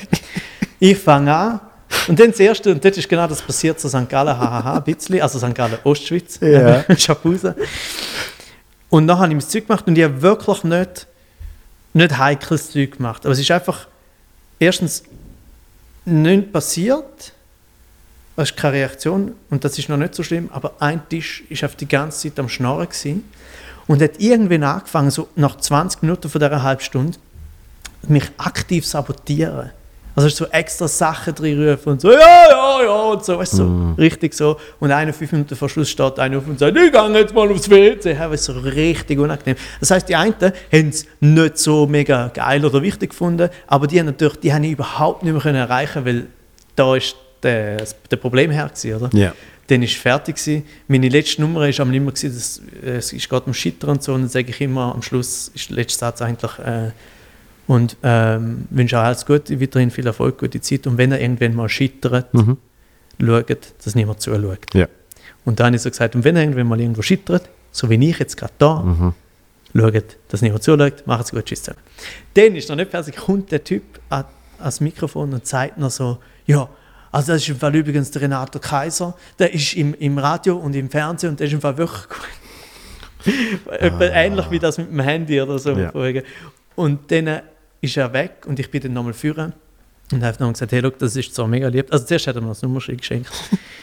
gesagt, look, ist wirklich mega lieb, ähm, aber look, es ist auch nicht schlimm, muss man nicht kennen. Also ich bin erstens, ich bin einfach auch nicht so, so bekannt. Ich bin so okay bekannt, aber nicht so, dass jeder mich muss kennen. Und abgesehen davon, look, so machen es. Ich trete irgendwo auf, ich gebe mir so viel Mühe wie möglich zum Gefallen. Meistens funktioniert es, manchmal funktioniert es nicht. Da hat es nicht so gut funktioniert, darum möchte ich an dieser Stelle allen Danke sagen, die jetzt halt zugelassen haben ähm, und ruhig sind. Aber zu dem Tisch, das ist dann mein Roger-Moment wieder zu dem Tisch möchte ich gleich noch etwas kurz sagen. Ich weiß, es ist schwierig, eine halbe Stunde jemandem zuzulassen, wo man nicht hat hören und so. Aber ganz ehrlich, das Verhalten, Aufstehen und das Witz und so, für erwachsene Leute ist das einfach lächerlich. Mir ist es egal, weil mich verletzt das nicht. Das ist mein Job da. Ich bin nachher weg. Aber das wollte ich einfach noch kurz wieder loswerden. Gut, schönen Abend miteinander. Oh mein Gott. Wow. Und er ist zum Glück, also mir ist in dem Moment wirklich egal gewesen, weil einfach, Ja. weißt, wichtig ist mir nicht, ich will nicht die bekehren oder ist mir scheißegal, ja. ich will es aber gesagt haben. Ich will nicht rausgehen und es nicht gesagt haben. Ja. Ähm, und er ist aber zum Glück irgendwie, er hat so gefunden, also er ist froh gewesen, dass ich es noch gesagt habe, weil sie hätte ja er müssen und so. Und ja, aber jetzt habe ich das äh, St. Galler Nummerschild daheim und ähm, Schaffhausen und St. Gallen. Hast du zwei in dem, in dem Fall? ich, ich weiß jetzt nicht genau, ob es Schaffhauser ist bei uns daheim und St. Galler ist bei meinen Eltern. Von der Blechfirma. Ja. Eben, mein, mein, mein schlimmster Auftritt war für eine Glasfirma, gewesen, aber die haben mir kein, Wow. aber die haben mir kein? Fenster geschenkt nachher. Also, Was ist denn nicht passiert? Ist einfach nicht gut gelaufen, oder? also nein, also ich habe ein paar schlimme gehabt. Ich habe einen Zug einen gehabt, eine halbe Stunde für so einen Donatorenverein vom äh, EV-Zug. So. Also, ich würde nur noch kurz sagen, ich, ich habe vorhin schon gesagt, ich bin auch sehr vergesslich. Vielleicht verdränge ich einfach gewisse Sachen. Nein, das aber ist weißt, einzige, aber eben, also weißt, du weißt in dem Moment, äh, früher sogar, eben, ich habe zwar nie das Gefühl gehabt, ah, das fühlt sich jetzt mega scheiße an. Weißt, Mhm. du, eben, ich bin immer schon recht angstlos und furchtlos gesehen in dem Moment. Und, und habe dann eben zum Teil auch so ein bisschen das, nicht der Trotzmoment, sondern so jetzt erst recht. Ich mache es für mich und, und, und Vollgas. Und, Mhm. Und ist ja normalerweise auch mh, durchaus erfolgsversprechend. Ja, und vor allem, Oder? es ist, es ist auch geil, weil ich muss mir dann immer sagen, ich, ich habe früher, früher habe ich moderiert. Und, und wenn, ich, wenn ich für eine Firma etwas habe müssen moderieren habe ich wirklich, ich kann dir nicht beschreiben, wie viel Selbsthass ich kann haben. Ohne Scheiß, weil wirklich einfach so, für mich ist das so der Inbegriff von, einfach, äh, ich habe mich nicht wohl gefühlt damit. Und ich habe ich habe das Gefühl, ich beschiss, weil ich kann das gar nicht wirklich. Ich, kann einfach, ich habe das Glück, dass ich kann öffentlich schwätzen aber ähm, es macht mich fertig in Vorbereitung und, und ich, ich habe mich wirklich gehasst und bin zum Teil danach halt heimgefahren also gedacht, oh mein Gott, und da hast noch so viel Geld gekriegt für das. Und so. Komplettes Sellout. Nein, wirklich. So viel Geld. Aber wirklich, es ist so, Nein, nein, also, für das ich irgendwie gesagt habe, da ist der Schokistand und da können wir eine Zigarre rauchen. Weißt du, irgendwie so, ah, egal. Und bei Comedy ist darum die, äh, die große Erlösung gesehen. Egal wie schlimm ein Auftritt gesehen ist, ist so gesehen, du machst das, was du immer hast wollen. Voll geil.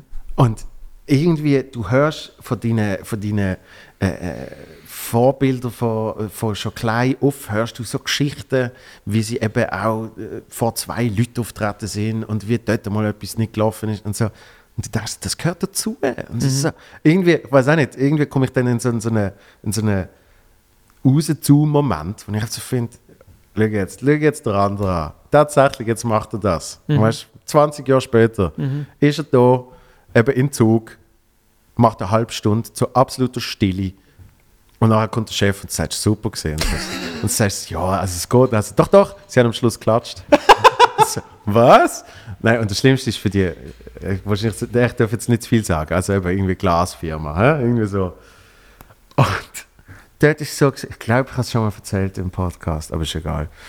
Dort ist es wirklich gesehen, eben, machst du irgendwie 30 ich, ich lasse mir dort meistens ein Fenster geben und ich sage, es sind nicht genau 30, sondern wir machen irgendwie 25. Oder wenn's- 35. Genau, wenn es gut läuft, gibt es noch etwas dazu und bla bla. Ja? Plus, minus. 25 bis 30 ist, glaube ich, die Definition gesehen.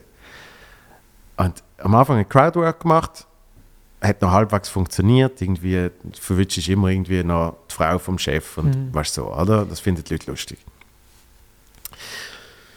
Problem ist aber gesehen, das ist in ihrer, in ihrer Lagerhalle gesehen. Das heißt, also es ist eh schon alles schief gelaufen bis dahin natürlich, weil äh, Soundcheck ist über die Band gelaufen, wo er auftreten ist.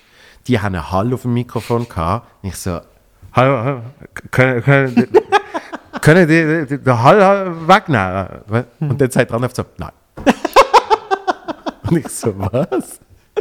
Und- Nein, das geht nicht, das ist Nein. das Saalmikrofon. Er sagt wirklich auf so, nein. Und die Sängerin sagt so, ja doch, komm jetzt, kannst doch, kannst doch den Hall irgendwie rausnehmen. Dann rastet er komplett aus und sagt, das iPad! Ich habe das iPad geschlissen, gute Frau! Weißt du, und schreit so um. Das ist ein gross, grosser Meltdown, dass quasi die, die ganze Equalizer ist auf dem iPad und das ist irgendwie kaputt gegangen in der Anreise. Das heißt, er kann nichts verändern. Das heißt, so wie es jetzt ist, muss es halt irgendwie sein. Dann stellt sich heraus, das geht aber auf jedem iPad, weil du irgendwie auf der Weblösung hast, oder? Dann holt irgendwie die Assistentin vom Chef, holt dann äh, im Büro ein anderes iPad. Irgendwie haben wir es angekriegt. Gut. Dann warte ich natürlich irgendwie sieben Stunden gefühlt, bis ich mal dran bin. Und das ist alles in der La Lagerhalle und richtig viel Stutz für das Weihnachtsessen. Richtig viel Stutz. Weil weiß nicht, wie viel Food stand, und zwar immer von Independent Leuten. Das ist der Paella Truck. Wenn du da willst, kommt er, das ist der Typ mit seiner kleinen Steinofenpizza. Dort hast du einen geilen Apero und so weiter und so fort. Und es ist alles in der gleichen Halle.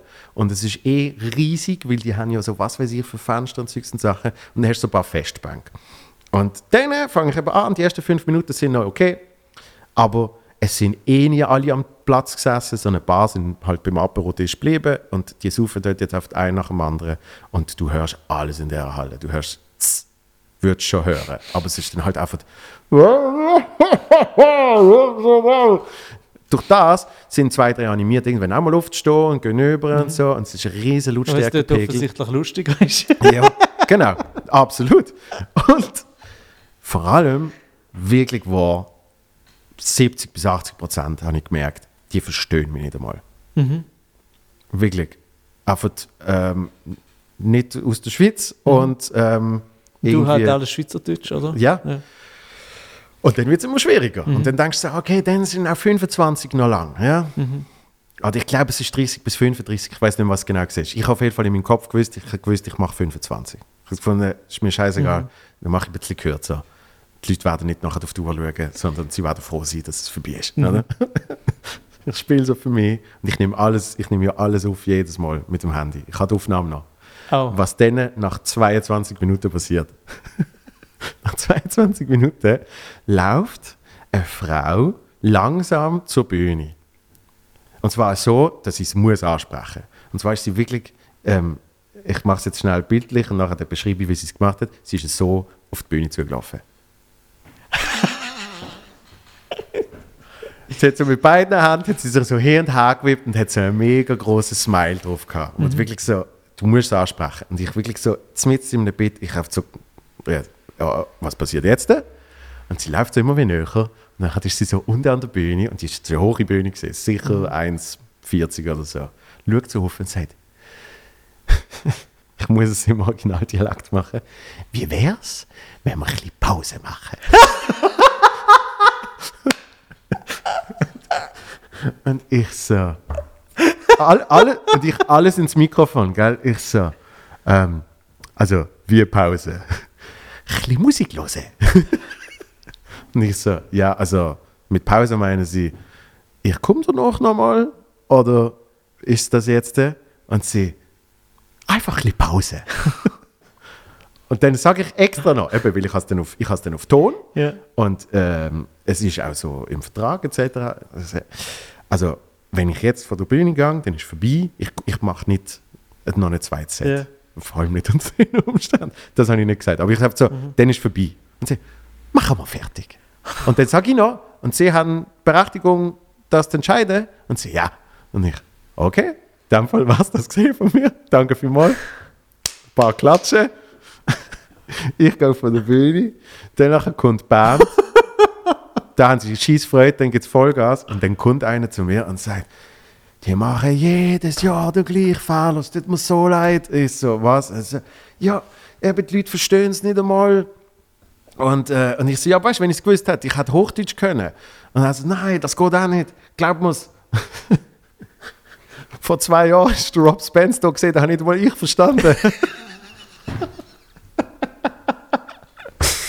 und dann denkst du, das ist eben ein von den Momenten, du hast, du hast eine Agentur, die das macht. Ich habe zum Teil die Anfragen selber bearbeitet, äh, zum Teil auch über die Agentur. In gewissen Moment findest du so, eigentlich sollten wir eben euch jetzt einen Gefallen machen und sagen, nein. Mhm. Und dann manchmal denkst du so, man sagt es danach. Ja, ja, weißt du, es gibt, auch, also, es gibt durchaus, also ich meine, also das ist ja wirklich, also so etwas habe ich noch nie erlebt. Aber jetzt kommt es eben. Weißt du, ah, wie, der- wie der Typ mich anmoderiert hat und was er nachher gesagt hat, das habe ich jetzt ausgelassen. So ist natürlich schon mal sehr schwierig, den Auftritt überhaupt durchzukriegen. Er kommt auf die Bühne, genauso wie irgendwie habe ich im Steigerhaus getroffen. Er ist auf die Bühne gekommen und ähm, ah, ist mir jetzt scheißegal, ich erzähle es einfach. Äh, Ich behaupte, es ist ein großes Familienunternehmen, ja, über mehrere Generationen. Und so wie früher auch irgendwann mal der Depp König geworden ist, wird es halt auch bei einem Familienunternehmen wird's nicht immer die gleiche Nicht jeder Qualität ist zum Chef geboren. an Generation sein. Er kommt auf die Bühne und macht als erstes mit dem Mikrofon so, dass, dass ein paar wirklich so weißt du, Oh Mann, ich geil finden. Ja. ich habe- ich wäre so Ähm, gerne dabei gewesen. Er hat noch Zeit, er moderiert mich an, oder? Und fragt mich vorher noch so, ähm, äh, soll ich irgendetwas speziell sagen? Und ich irgendwie so, nein. äh, ich so, nein, nicht, nicht spezifisch. Also wenn du willst, Beatbox ich habe schon, ich hab schon, ein paar- ich schon ein paar Fernsehauftritte gehabt. Ähm, ja, das ist das letzte gesehen, weißt du so, oder? Mhm. Und dann macht er zuerst das, danach sagt er irgendwann, yo, yo, yo, yo, jetzt kommt ein. Das heißt von sich, er sei der beste Komiker auf Erden. Und ich stand, weißt du, so quasi unten, die Leute sehen mich ja schon, und ich schüttle so den Kopf, so, nein, im Fall, das habe ich nicht gesagt. Und dann hat er gesagt, nein, nein, er sagt von sich, er sei der schlechteste Komiker auf Erden. Da ist er, schau auf Mutzenbacher. So, das war die Moderation gesehen. Nachher hat eben absolut gestorben auf der Bühne, das ganze Ding. Komm von der Bühne, dem Typ ist es eben auch noch recht scheißegal. Er sagt wirklich so, du, weißt auch nicht, was du siehst, vielleicht der Dialekt oder so, also, mach's gut. Dann hat es natürlich schon noch Diskussionen gegeben, von wegen, ähm, ja, ähm, es ist nicht so gut gelaufen, können wir etwas mit dem Stutz machen und so. Ah. Und mir so, Ah. ähm, nein, sorry, in dem Fall, nein. Aber, Aber gut, also, aber eben auch dort, äh, ohne Scheiß, ich habe es nicht, ich nicht schlimm gefunden. Ich habe es nicht schlimm gefunden. Ich bin im Auto gesehen, Zug gefahren und habe. ja, nein, und habe ohne Scheiß. Also, ich habe meine Freundin angerufen und habe sie ihr erzählt, damit sie schnell Tränen lacht. Und ich habe gewusst, ich, ich treffe nachher noch äh, zwei Menschen aus der Szene und oh mein Gott, die werden es lieben, wenn ich denen das erzähle. So wie du jetzt auch gelacht hast, oder? Und das ist der Out of, out den ich dann Ja. immer habe. Und ich habe so finde, oh mein Gott, es ist zwar ich auf der Bühne und ich empfinde sonst mega schnell Scham und was weiß ich, aber in diesen Situationen ist es einfach so, scheiße, ist das geil. Ja, ja. Weil- ja äh, genau, also ich habe ich ha dann auch irgendwann auf der Bühne ähm, durchaus den, den F- Egal-Moment. Ja. Also weißt, und nicht einmal, ähm, aber es ist nie so etwas Absurdes passiert wie jetzt in dem Fall. aber zum Beispiel in dem schlimmsten Fall, den ich hatte, habe ich meinen Auftritt astrein durchgezogen. Mhm. Und zwar einfach innerlich habe ich so gefunden, okay, weißt, es hat mir nicht mal, weil wenn es währenddessen frustriert, oder? Wenn du währenddessen anfängst zu überlegen, dann kannst du den Auftritt dann nicht mehr machen. Aber du musst irgendwann in so einem Moment musst du einfach den Schalter umstellen und sagen, jetzt machen wir es halt. Genau. Oder? Egal wie es halt ausgeht. Und ehrlich gesagt, bei denen, der Anlass, der erinnert mich an einige Anlässe, wo ich mich frage, und teilweise auch sie, äh, wieso haben wir mich überhaupt eingeladen? Ja. Ja, ja. Also ich, also, ich sage einmal, super, danke. Ich weiß nicht, es ist irgendwie mal so eine äh, Mitgliederversammlung oder so, wo nur alle zehn Jahre von einer großen Versicherung und die haben halt einfach so, ich glaube, Bern Expo Halle, drei Hallen. In der einen Halle hat, äh, wie heißt er, Philipp Fankhauser gespielt und alle haben so Kopfhörer angehabt. Weißt du, wirklich so alles so High-Quality-Shit. und eben halt überall so, dort war irgendwie der Alphorn-Ecke, dort ist der Rave-Ecke, gut, Rave nicht, aber du weißt ja, Ja, ja, Genau ja. so. Und dann habe ich meinen Auftritt, eine halbe Stunde auf dieser kleinen Bühne, wo durch die ganze Halle Mhm. bis hinterst hinten, ich bin fertig mit meinem Auftritt und dann höre ich von ganz hinten, so, okay, cool. Oder? Und ich habe dann einmal so gefragt, warum macht ihr das? Ja, ja. Weil, also ich nehme die Gage, vor allem dort ist das so, ich habe noch nie so viel Geld Ja. bekommen und das ist irgendwie, eben halt schon zehn Jahre her oder so. Und dann haben die oder auch andere, dann haben so gesagt, das ist einfach so, wir, weißt, wir brauchen äh, eine Alphorn-Gruppe, wir brauchen eine Band später, wir brauchen äh, das Chörli, wir, brauchen- wir brauchen noch einen Comedian oder ein, was Ja. auch immer. Das werden sie auch nicht ändern. Ja, es ja. kann jedes Jahr genau das passieren oder alle zehn Jahre, was auch immer. Mhm. Und sie werden immer wieder einen einladen. Genau. Also, irgendeiner, der noch schlechter Deutsch redet als Rob Spencer. Ja, vor allem, weißt, aber, aber weißt, es ist ja dann auch irgendwie dazwischen, kommt mal ein Zauberer. Und das funktioniert dann auch. Mhm. Aber scheißegal. Also das Jahr drauf ist dann eben wieder Ja. Stand-up, dann ist das, dann ist das. Und Und wir wollen uns nicht beklagen, weil wenn sie auf einmal anfangen, uns nicht mehr buchen, dann haben wir die Auftritte nicht. genau. Aber Weil je, je, je mehr solche Auftritte man dann hat, wo dann vielleicht mal ein bisschen Stutz geben, desto mehr können wir auch vor 40 Leuten spielen und Tickets splitten. So. zum, Nein, aber das ist ja wirklich so. Also, ich meine, Ja. Es ist ja so, dass man auch. Ähm, wie viele Freiheiten hast du überhaupt als, als Künstler äh, zum entscheiden, welche Aufträge das du annimmst oder nicht, oder? Ich meine, Ja, Beispiel, ich weiß schon, was du meinst. Ich habe das Glück, durch das, dass ich, ich habe noch nie viel Geld gebraucht Mhm. äh, und mein Lebensstandard ist, hat sich in den letzten zehn Jahren, abgesehen von der Wohnung, wo es wo so ein bisschen teurer ist als die letzte, hat sich fast nicht verändert. Ja. Äh, aber ich verdiene mehr Geld. Ja. Ähm, und, aber ich weiß nicht, wie lange das, das geht. Oder? Und es ist einfach so, so ist halt, wie es jetzt ist. Das heißt, ich kann jetzt jederzeit, wenn ich für das gleiche Datum einen Auftritt, äh, eine Buchung reinkommt für 3000 Stutz, Mhm. wo ich aber nicht so mega Bock drauf habe, und eine für 300, wo ich mega Bock drauf habe, könnte Mhm. ich mich immer noch völlig legitim für die 300er Variante entscheiden, Ja. abgesehen von der Agentur, aber die ist auch mega cool, so dass ich das dürfte teilweise. Und das ist eine mega Freiheit, weil wenn ich zum Beispiel vielleicht mal einen 3000er mache, wo mir nur so halb gefällt, man darf nicht unbedingt gerade seine Seele verkaufen, Ja, ja, ja. ähm, aber dann kann das auch heißen, oh, das Geld habe ich, dafür kann ich dann nachher wieder fünf solche 300, 300er machen, oder? Ja. Und die Freiheit die ist mega schön, aber ich, ich habe das Glück natürlich, wenn andere, wo jetzt irgendwie, ich meine, du hast, auch, du hast einfach eine, du hast, äh, eine Freundin, aber kein, kein Kind, oder? Nein. Eben. Und nur schon, wenn, wenn du ein Kind hast, sagen wir mal, du hast ein Kind, teilweise vielleicht so eine, eine Gescheiter oder was auch Ja, immer, ja, dann, hast, absolut. dann, weißt du, dann kannst du nicht mehr sagen, ja, den 3000er nehme ich nicht, weil dann Genau. sagst du Nein für all, alle deine Leute, oder? Richtig. Und das ist, äh, also eben, in der, weißt, was mir in den Sinn kam, ist so wie, für uns ist das dann eine lustige Geschichte, so haben wir mal gemacht, Dann, je nachdem, Ja, mit ja. geilen Geld. Und ich denke so, andere müssen mindestens mit ihre Rechnung nehmen, dass sie so Sachen einfach auch Mühe machen. Ja. Aber da- das ist. Klar, es ist, es ist nochmal etwas anderes, wenn du dann eine Familie hast und so weiter und so fort. Aber lustigerweise ist das für mich schon recht früh äh, eine ziemlich bewusste Entscheidung gesehen, wo unabhängig von äh, ob ich es mir kann leisten kann, ich habe gesagt habe, ähm, das mache ich und das mache ich eher weniger. Und mit der Zeit erlaubst du dann auch noch mehr. Aber ich habe alle diese Schritte habe ich zum Glück eben durchmachen können mit, mit äh, Moderationsauftrag und auch ein bisschen Schauspielauftrag und so Sachen. Dort hast du eigentlich den ganzen Bullshit gemacht, dass eben, wo du dann Tag X bei mir, ähm, ich mache jetzt nur noch Stand-up, dir das dann auch ein bisschen hast können aussuchen. Und dass dann tatsächlich, äh, ein Kollege wird 50, ich schenke ihm einen Auftritt von mir, weil er sich das wünscht. Das Geile ist Ich auch, mache wenn, das gratis wenn du ihm und sag sagst, Bank X für 9 Tonnen ab. genau, und du kannst ihm dann sagen, ich schenke dir den Auftritt, er hätte aber 9000 Stutz gekostet. Das heisst, ich habe dir eigentlich 9000 Stutz geschenkt. Mega geiles Geschenk. Ja, also es, es ist Du musst dem 20 Jahre nichts mehr schenken. Quasi, ja. ja, aber in dem Moment ist dann eben auch noch, weißt du, äh, mit damaligen Manager und, und der versteht das dann auch. Das ist eben dann das Geile. Ja, ja. oder? Und sagt, hey, look, ist okay. Die Frage irgendwann wieder an. Ja, ja. Und, und dann behaupte ich, passiert ja auch sogar noch so ein so eine, so ein zusätzliches Element von wegen, ähm, geht jetzt nicht mal um die Bank, sondern grundsätzlich, aha, ich kann, ich kann nicht auf den Renato haben, wenn ich den will haben. Ja, ja. Und das ist aber auch noch geil, wenn du einerseits das selber hast und eben, wie du auch schon gesagt hast, wenn du ein Management hast oder eine Agentur, wo mit dir da auf einer Schiene ist, weil ich, ich, ich meine, ohne die Agentur, ich würde mich so schlecht verkaufen. Ich würde mich mega billig verkaufen. Also mein erster zahlter Auftritt ist so ein unglaublicher, also dort habe ich eben noch keine Agentur gehabt.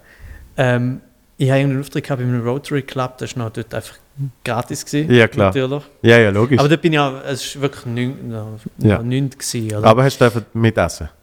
Weiß ich gar nicht.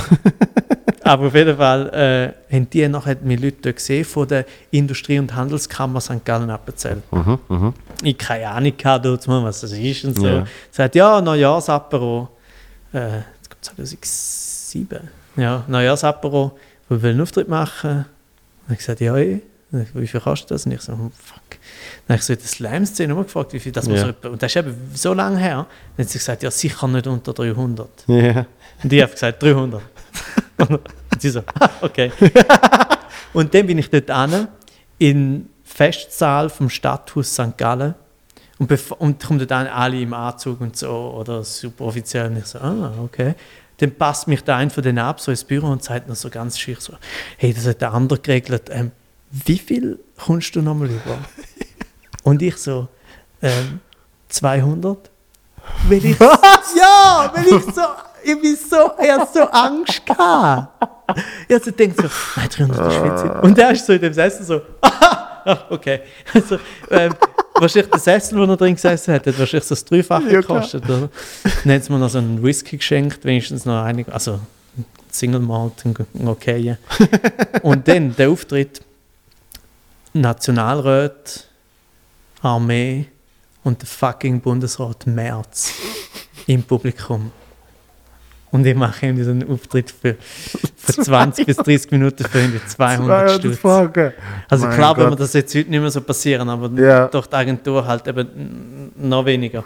Und, ähm, und eben die Agentur muss, weil es gibt sicher auch Agenturen oder Managements, die einfach mal so sagen, wenn die Bank sagt, es gibt 1500, ist 1500 haben oder nicht. und Ja, andere ja. Managements Ja, sagen einfach, sorry, das machen wir nicht unter, was auch immer Genau. oder? Und das, ich finde es aber immer lustig, wenn, wenn, so ein bisschen, wenn die Diskussion losgeht über wie viel das KünstlerInnen verdienen etc. und so, ähm, das immer so, es wird eher vorgeworfen, dass man irgendwie zu viel verdient für das, was man macht. Also ist echt so ein bisschen, entweder, also entweder man ist ein brotloser Künstler, Ja. dann finden das die Leute so ein bisschen romantisch, Ja. aber auch lächerlich, Ja, oder nicht ernst zu nehmen. Oder du hast es geschafft und dann bist du relativ schnell so ein Kulturschmarotzer. So, es gibt so die zwei. Levels und dazwischen. Aber was eigentlich dazwischen ist, ist so relativ, wenn es gut läuft, hast du ein gutes Gehalt, wo andere Leute auch haben. Also, und, und sie unterschätzen auch, dass wir das müssten zu unserem Beruf, den wir eh machen, müssten wir das sonst auch noch machen. Also Mhm. ist, wir müssen uns um, um, das, um eben so Kalt, äh, Gagenforderungen, was auch immer, und das Administrative, müssen wir uns alles auch noch äh, äh, kümmern. Also so, mich würde es komplett überfordern. Ich Und mache es nachher- jetzt. Bist du wahnsinnig? Es ist, es ist wirklich für mich äh, kein großer Aufwand. Oh mein Gott, jetzt hast du alles entzaubert. Nein, sorry. Also, es, es klingt so blöd. Ähm, ich, äh, ich, muss, ich muss dazu sagen, äh, ein guter Kollege, der diesen Job macht, hat auch gesagt, er sieht äh, mit mir einer der ganz wenigen Menschen, der das selber kann machen kann. Okay. Und das ist wirklich halt einfach, weil ich es seit Jahren, ich bin absolut Control-Freak, äh, es ist immer Also schon du mehr machst es auch gern. Ja. Und, und, und Gage, Gagenforderungen und so Zeugs ist mir eben auch schon früh, eben, weil ich schon früh gefunden habe, ich mache hauptsächlich im Comedy mein Business nicht abhängig von Firmenanlässen etc. Also baue ich mir irgendwie anderes Zeugs auf. Das heißt, wenn ich jetzt noch nicht kann, solo 300er Saal füllen dann kreiere ich halt andere Shows, wo ich in irgendeiner Art und Weise kann, äh, teilnehmen kann. Eben durch das bin ich jetzt Veranstalter geworden. Äh, Comedy im Balz, mittlerweile haben wir ja noch Partner, äh, LWB, OC und so weiter und so fort. Das, das, dort nicht groß etwas übrig bleibt. Aber mach fünf von denen jeden Monat und du hast trotzdem schon wenigstens irgendwie Miete und Krankenkasse drin. Oder irgendwie so. Weißt? Durch das ist eben, wenn mal ein Trade rauskommt, nicht gerade, ah, muss ich nehmen, sondern ja, kann man auch dort äh, eben bei denen 300 bleiben. Weil, weißt du was, wir machen noch zweimal in dieser Woche nochmal 300 bis 500, nochmal 1000, nochmal das. Da, da, da, da, da. Das heißt, ist, ist, ist das nicht Ah, so darum zahlst du bei deinen Mixed Shows keine Gage. Genau. Ah, jetzt liebe ich so. wir haben, äh, los jetzt, wir haben noch das Putzequipment gehabt.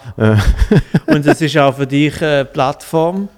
genau. Also, Wirst du aber bestätigen können, ich zahle ohne Scheiß, ich zahle die Gage, die ich schon immer habe gefunden würde ich auch wählen. Das ist jetzt natürlich nicht. Doch. Nein, nein, ich, es war nur ein Witz. Gewesen. Wir Ja. fühlen uns alle sehr wohl beim Joel. Wieso schaust du so? ah, Nein. Nein, ähm, aber dort, eben, zum Teil kommt auch noch dazu, bei diesen Mixed-Shows nehmen wir das Risiko auf uns. Ähm, ist ja schon oft gesehen, dass wir dann halt Ja, nicht verdienen. Scheißegal. Sondern, Eben, wie ich vorhin sondern gesagt- es bringt dir dann wieder etwas, weil die Person XY ladet dir dann mal in ihre Mixed-Show Mhm. ein. Zahlt dir dann auch das, wo du findest, ist fair, weil mit dem hast du eben so ein bisschen einen Marktpreis äh, mal, Ja. äh, Aber wie kreiert. siehst das ist nur schon das, wie ich schon vorher gesagt habe. Ich bin so froh, dass ich kein Veranstalter bin. Ja. So. Und du machst das halt gern. Also, wir kommen die Gagen nicht mehr gern. Also, ich möchte das nochmal ganz klar sagen. Ja, aber- Einfach nicht viel, aber nein. Hört Aber nein, was, was, Nein. Sogar, was sogar krass ist, ist, ich habe schon Diskussionen gehabt, ich meine, äh, du machst noch viel länger äh, Sachen auf der Bühne als ich, aber ich meine, wo wir angefangen haben, hat es noch keine großen Comedy-Möglichkeiten Mhm. gegeben. Und dann sind irgendwie, eben, du kannst mit dem Büssi reden, mit dem Charlie und was weiß ich, dann fahrst du irgendjemanden an ne, für gratis, weil die vielleicht Veranstalter dann mal in seine Location Mhm. bucht und so. Und du hast das alles aus eigener Tasche gezahlt. Und wir gehen für mittlerweile Newcomer, geben wir äh, Gage, wo früher haben Leute geschrieben, kann ich überhaupt mal auftreten bei euch? Und ich müssen sagen, nein, weil wir nehmen keine Newcomer. Jetzt sind wir so weit, dass wir sagen, wir nehmen Newcomer und wir geben dir sogar etwas, damit du sicher nicht drauflegst. Und dann halt heisst es, ja, ist aber schon ein bisschen wenig. Also weißt Das ist, ja, ja, ich weiß, es, aber das es, ist geht, es geht in beide Richtungen dann auf einmal, wo du findest, aber mega fest. Also, ich meine, eben, ich, es ich muss ja auch so, Levels geben, Ja, sozusagen. natürlich. Nein, ich meine, ich kenne das äh, natürlich sozusagen Stand-up-Anfänge oder Comedy, wie das da war, ist natürlich nicht so gut. Aber beim Slam ist es genau gleich so. Slam hat immer schon die Grundeinstellung gehabt, grundsätzlich, wir teilen, was am Abend kommt, teilen wir durch alle. Ja. Und eigentlich sollte es für alle für die Fahrkosten langen. Also eigentlich sollten alle die Spesen bekommen. Ähm, aber natürlich, wenn mal dort mal vor allem halt nur 20 Leute kommen, dann haben halt alle. Und da, da hat man auch nicht darüber diskutiert. Und nachher hat es angefangen, dass Slam eben ein bisschen grösser geworden ist. Und dann ist es ganz klar gewesen, äh, sicher alle, die eingeladen werden, kommen sicher die Fahrkosten über, egal woher das kommt. Also aus der Schweiz ist auch dann übersichtlich, ähm, also nicht unteuer, aber du weißt, weil es strange ist. Nachher hat es angefangen, dass man auch muss sagen, ja, so und so viel muss eigentlich drin liegen, aus der Sicht von der Veranstaltung gegenüber dem Haus oder so. So viel müsste eigentlich schon können gehen. Ja. Und das war immer noch easy. Gewesen. Und dann hat es auch irgendwie genau den gleichen Moment gegeben, dass du dann, weißt du, man eben, es ist immer schwierig, wenn man sagt, ja, früher, klar, sind wir früher für kein Geld irgendwo an und haben irgendwie das dritte auf dem Sofa pennt oder so. Da kann man schon romantisieren, aber das ist nicht der Maßstab. Ja. Aber trotzdem ist dann heute, oder heute kann ich es nicht mehr sagen, aber es hat schon so eine Zeit gegeben, wo auf einmal halt eben relativ junge, neue Leute gefunden haben, ah, ah kein Hotelzimmer, Ja, ja. oder? Und äh, ja, das ist ein weiterer Grund, warum ich sehr gern nicht Veranstalter bin, weil halt einfach die Diskussionen will ich nicht mehr so Ja, führen. aber ich, behaupte, mir hilft es, dass ich eben selber auftritt. Mhm. Dass, dass dann dort, es ist so wie, weißt du, klassisch in einem, in einem, in einem Büro, wenn, wenn der Chef den Job auch noch muss machen muss, Ja, ist ja. etwas anderes, wie der, der oft ab und zu schnell in den Raum hineinschaut Mhm. und sagt, äh, was machen die da eigentlich? Weißt du, so. Also ich glaube, ich glaub, es hilft dort zum auch, ich verstand alle Seiten und, und ich bin jetzt wirklich ein paar Jahre schadlos äh, durchgekommen, Mhm. ohne dass ich euch jemals an meine Gage zahlen Die Schüchterung. Die Schüchterung hat halt funktioniert. Ähm, darum hilft es in, in diesem Punkt sicher. Aber, aber ich, ich glaube, es gibt, es gibt sicher ähm, ich denke jetzt wieder an den Film, weil ich den vor vorhin zwei Tagen gesehen habe. Ähm, der heißt übrigens The Price of Everything. Mhm. Und da habe ich irgendwie eben im Podcast von Bill Burr schwätzt auch über den Film und es geht eben um die Kunst und das Kunstbusiness. Du siehst Künstler wie äh, äh, Kunz, wo es zum absoluten Business gemacht hat, mit Mitarbeitern, die für ihn Sachen ausführen. Und das kostet dann 50 Millionen, das Bild, das er selber gar nicht mal angelenkt hat, zu, zu einem ähnlichen Namen, Puns, wo irgendwie seit 1971 am gleichen Bild malt. und das dann irgendwann einmal in ein Segment wird ausstellen, aber sich bewusst entzogen hat von dem ganzen Business, sondern einfach nicht, ich mache einfach das, was mir Spaß macht. So. Und ich glaube, bei uns ist, ist zum Teil auch die Schwierigkeit, noch äh, die Wertung zu kriegen für die Kunst an sich. Wenn, wenn ich Comedy in, in, in den USA anschaue, der Comedy Store, das Nonplusultra, wenn du dort paid regular bist, was die größte Air ever ist, dass du dort einfach auftrittst und Geld kriegst, die kriegt 20 Dollar pro Auftritt. Das heißt, es geht dort nicht um den Stutz, sondern es geht darum, dass du im, im Mekka von der Comedy darfst auftreten und dass du irgendwann auch auf dem Side-Ding draussen auf dem Haus angeschrieben bist mit dieser schönen Schrift und dass ein Bild von dir hängt neben Jim Carrey und neben denen und so weiter und so fort. Und in Deutschland habe ich die einzige Erfahrung, die richtig ist, so mit dem Quatsch Comedy Club, wo mega schön mit diesen Levels eben schafft. Du wirst angefragt, also zuerst gehst du gratis, auf eigene Kosten gehst du an einen Talentwettbewerb. Wenn du dort weiterkommst, dann sagen sie, äh, kannst du wiederkommen, weil du bist weitergekommen, ähm, wir zahlen dir das Hotel. Und ich finde es voll geil, die zahlen mir das Hotel. Okay, ich muss den Flug noch oder den Zug oder was auch immer muss ich noch blechen, aber immerhin. Und dann äh, in meinem Fall äh, glücklicherweise irgendwie das Ding gewonnen. Und dann fragen sie dich ja für reguläre Clubshow. Newcomer-Spot. Wo sie sagen, so geil, sie zahlen die Reise, sie zahlen das Hotel und du kriegst noch eine kleine Gage. Du trittst 10 Minuten auf jeden Abend, da, da, da, da. Dann heisst es, hey, super gesehen, du kriegst eine neue Position. Position 1. Du bist nicht mehr Newcomer, sondern du bist auf der ersten im Line-Up. Ähm, und für das gibt es dann doppelt so viel. Und dann hast du schon das, das Gefühl von Achievement, nämlich du bist schon in dem Fall schon zwei Schritte weitergekommen. Du bist zuerst mal an einem Talentwettbewerb gesehen, dann bist du als Newcomer gebucht worden und dann bist du ein no- normaler Regular. Und das bist du dann auch immer. Ja. Ab dort bleibst du bei dem, bis du irgendwie Headliner bist, also das Finale machst, wo du länger spielst oder moderierst. Und das ist alles. Und das finde ich mega geil. Ja, also lustig ist so, man, man, muss ja, man muss ja irgendeine Regelung ähm, machen. Also ich meine, ganz grundsätzlich ist es ja so, wie viel, wieso kostet der Eintritt dort 35 und dort 25 Ja. für die gleiche Show?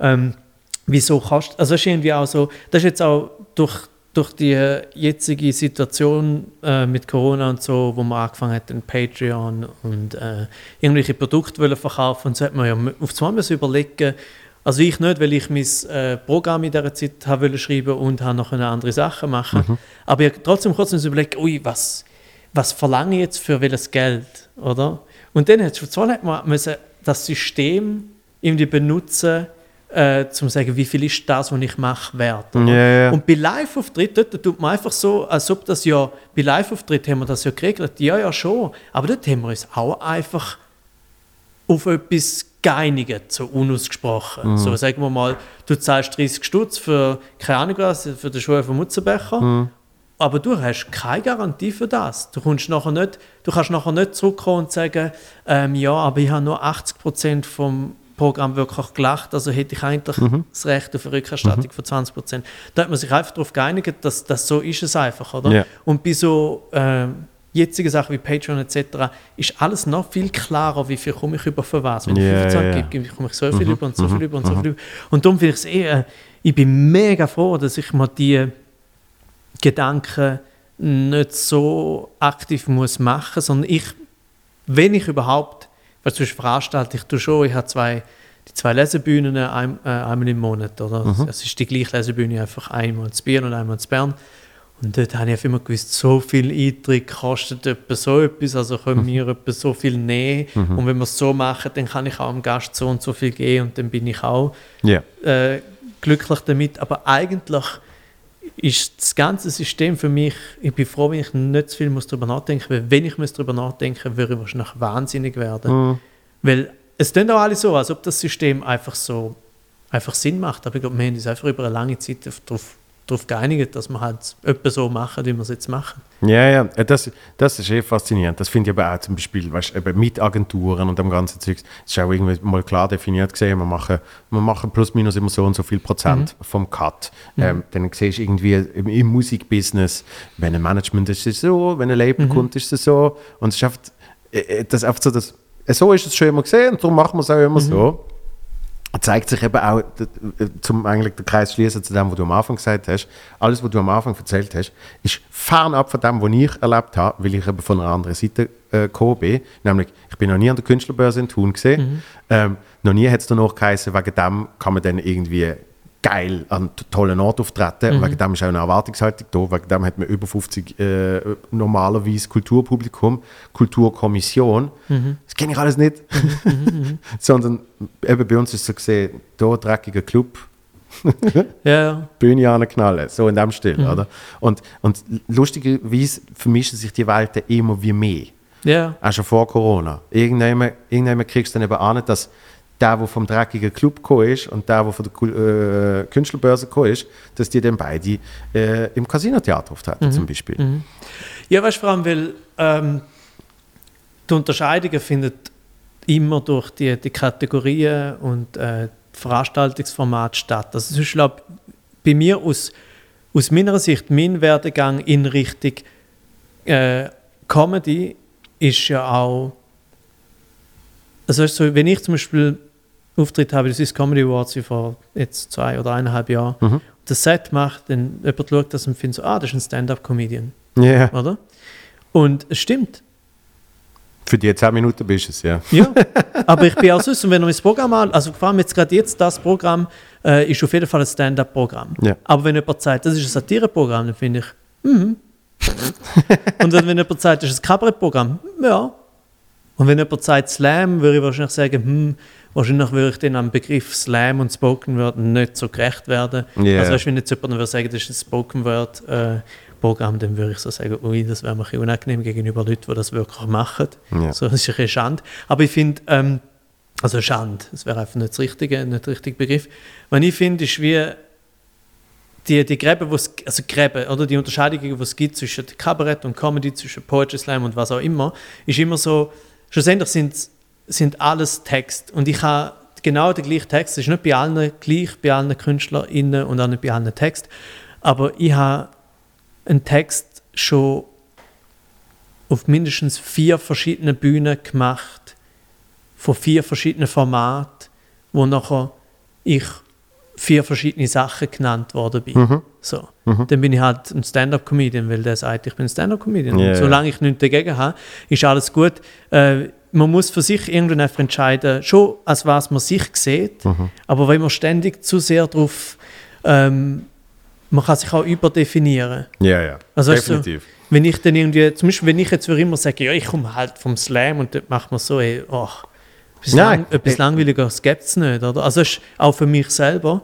Ähm, und, und ich glaube eben darum, also darum ist das auch passiert, dass es die Vermischung gegeben hat, weil zum Glück die, die es selber machen, nicht so viel auf die Kategorisierung geben. Genau. Und darum, darum sich sie auch äh, eh schon immer mehr vermischt hat mit, Jesus, wie lange wir schon gemacht haben. Ähm, und sich immer viel mehr vermischt hat. der, der, der, Christoph, der, Christoph, der Christoph ist schon ganz unruhig. Posten. ja, du musst noch posten, wir dürfen nicht so lange posten. Was haben wir?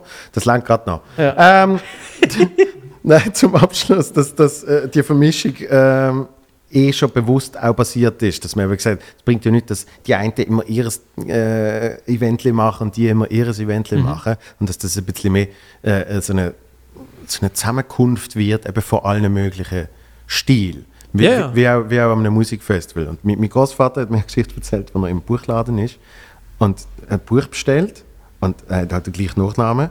Ich kann ihn ja von ihm, Mhm. ursprünglich so. Ähm, und die, die dann sagt, ah, sind Sie verwandt mit, mit dem Komiker? Und mein Großvater ist dann, ist dann leicht betüpft gesehen und hat gesagt, ja, aber Sie meinen Comedian. Das ist ihm persönlich wichtig gesehen, weil in seiner, in seiner Wahrnehmung ein Komiker noch etwas Lapidares gesehen ist oder immer noch ist, so, so, ein bisschen, so etwas Lächerliches, oder? Ah, so ein Clown. Ja, der Komiker, so Komiker. weißt? Und, und, und dann hat er mir das so erzählt und ich so, es ist im Fall voll okay. Man Ja. kann auch Ich sage zum Beispiel auch immer Komiker. Ich- ich nenne mich das deutsche Wort ist. Ich nenne mich am liebsten Komiker. Ähm, also ich sage immer Komiker und Satiriker und dann steht meistens auch ein Slam-Poet Ja. dazu, weil ich auch nicht sozusagen die Vergangenheit will lügen, weil es hat mich sehr prägt. Oder? Aber das, was ich jetzt bin, ist ein Komiker und Satiriker. Und Komiker finde ich eben darum so gut, weil es das Klarste und das Einfachste ist überhaupt, ich mache etwas, wo komisch im Sinne von lustig sollte sein. Ja. Oder? Und zwischen Comedian sage ich, so ist ihm auch recht, aber ich weiß ganz genau, dass Comedian auch bei gewissen Leuten so ein bisschen, äh, hat, Ja, vom, vom Deutschen her kann Ja. das wieder ein bisschen negativ konnotiert sein, wegen was, was man dort gesehen hat als Comedian. Ja, und finden so auch so fort. RTL-Comedy Genau. oder was auch immer. Und darum finde ich so zum Beispiel eben Komiker, und ich will eben auch nie zu fest etwas für mich claimen. Ja. So zum Beispiel, wenn ich, wenn ich jetzt sage, es hat noch Zeiten gegeben, dort habe ich mich auch noch Spoken Word Künstler genannt. Mhm. Das geht jetzt lang. Spoken Word. Ja, Künstler. und aber es, ist, es hat ein bisschen gestummt, weil ich kann sagen, okay, ich mache halt gereimte Texte etc. und so. Äh, und das würde ich jetzt nicht mehr sagen, weil ich es unfair finde gegenüber denen, die wirklich Spoken Word machen. Ja. Und bei Comedian, finde ich, kann man sagen, aber ich will es nicht zu fest selber sagen, weil ich so finde, das gehört auch noch ein bisschen mehr den Leuten, die wirklich in erster Linie Comedian sind. Mhm, Oder? Darum finde ich eben Comiker eigentlich noch recht ein guter Zwischending. Aber jetzt hat es mir den Großvater kaputt gemacht. Danke vielmals. So, jetzt haben zwei Komiker fast äh, drei Stunden hauptsächlich über Komik geschwätzt. ja, Ähm, vielen, vielen Dank. danke auch. Bald Spaß zu gemacht. wiederholen. Ja. Und äh, dann kannst Du, du uns, Zeit. ja, eben. und dann kannst du uns auch erzählen, dann kannst du uns auch erzählen, was du machst, um dich gut zu fühlen. Das habe ich jetzt äh, nicht mehr behandelt, aber wir erlösen den Christoph, damit er kann einkaufen kann. Das kann man jetzt schon noch sagen. Mal äh, ein bisschen. Bisschen, Ich muss einfach mega ein bisschen. Das mache ich, um mich gut zu fühlen. Heute, jetzt. äh, Und das nächste Mal reden wir dann über das. Danke, äh, bis ganz bald. Ja, Alles Liebe. gleichfalls. Danke vielmals. Peace. Buh, buh, buh.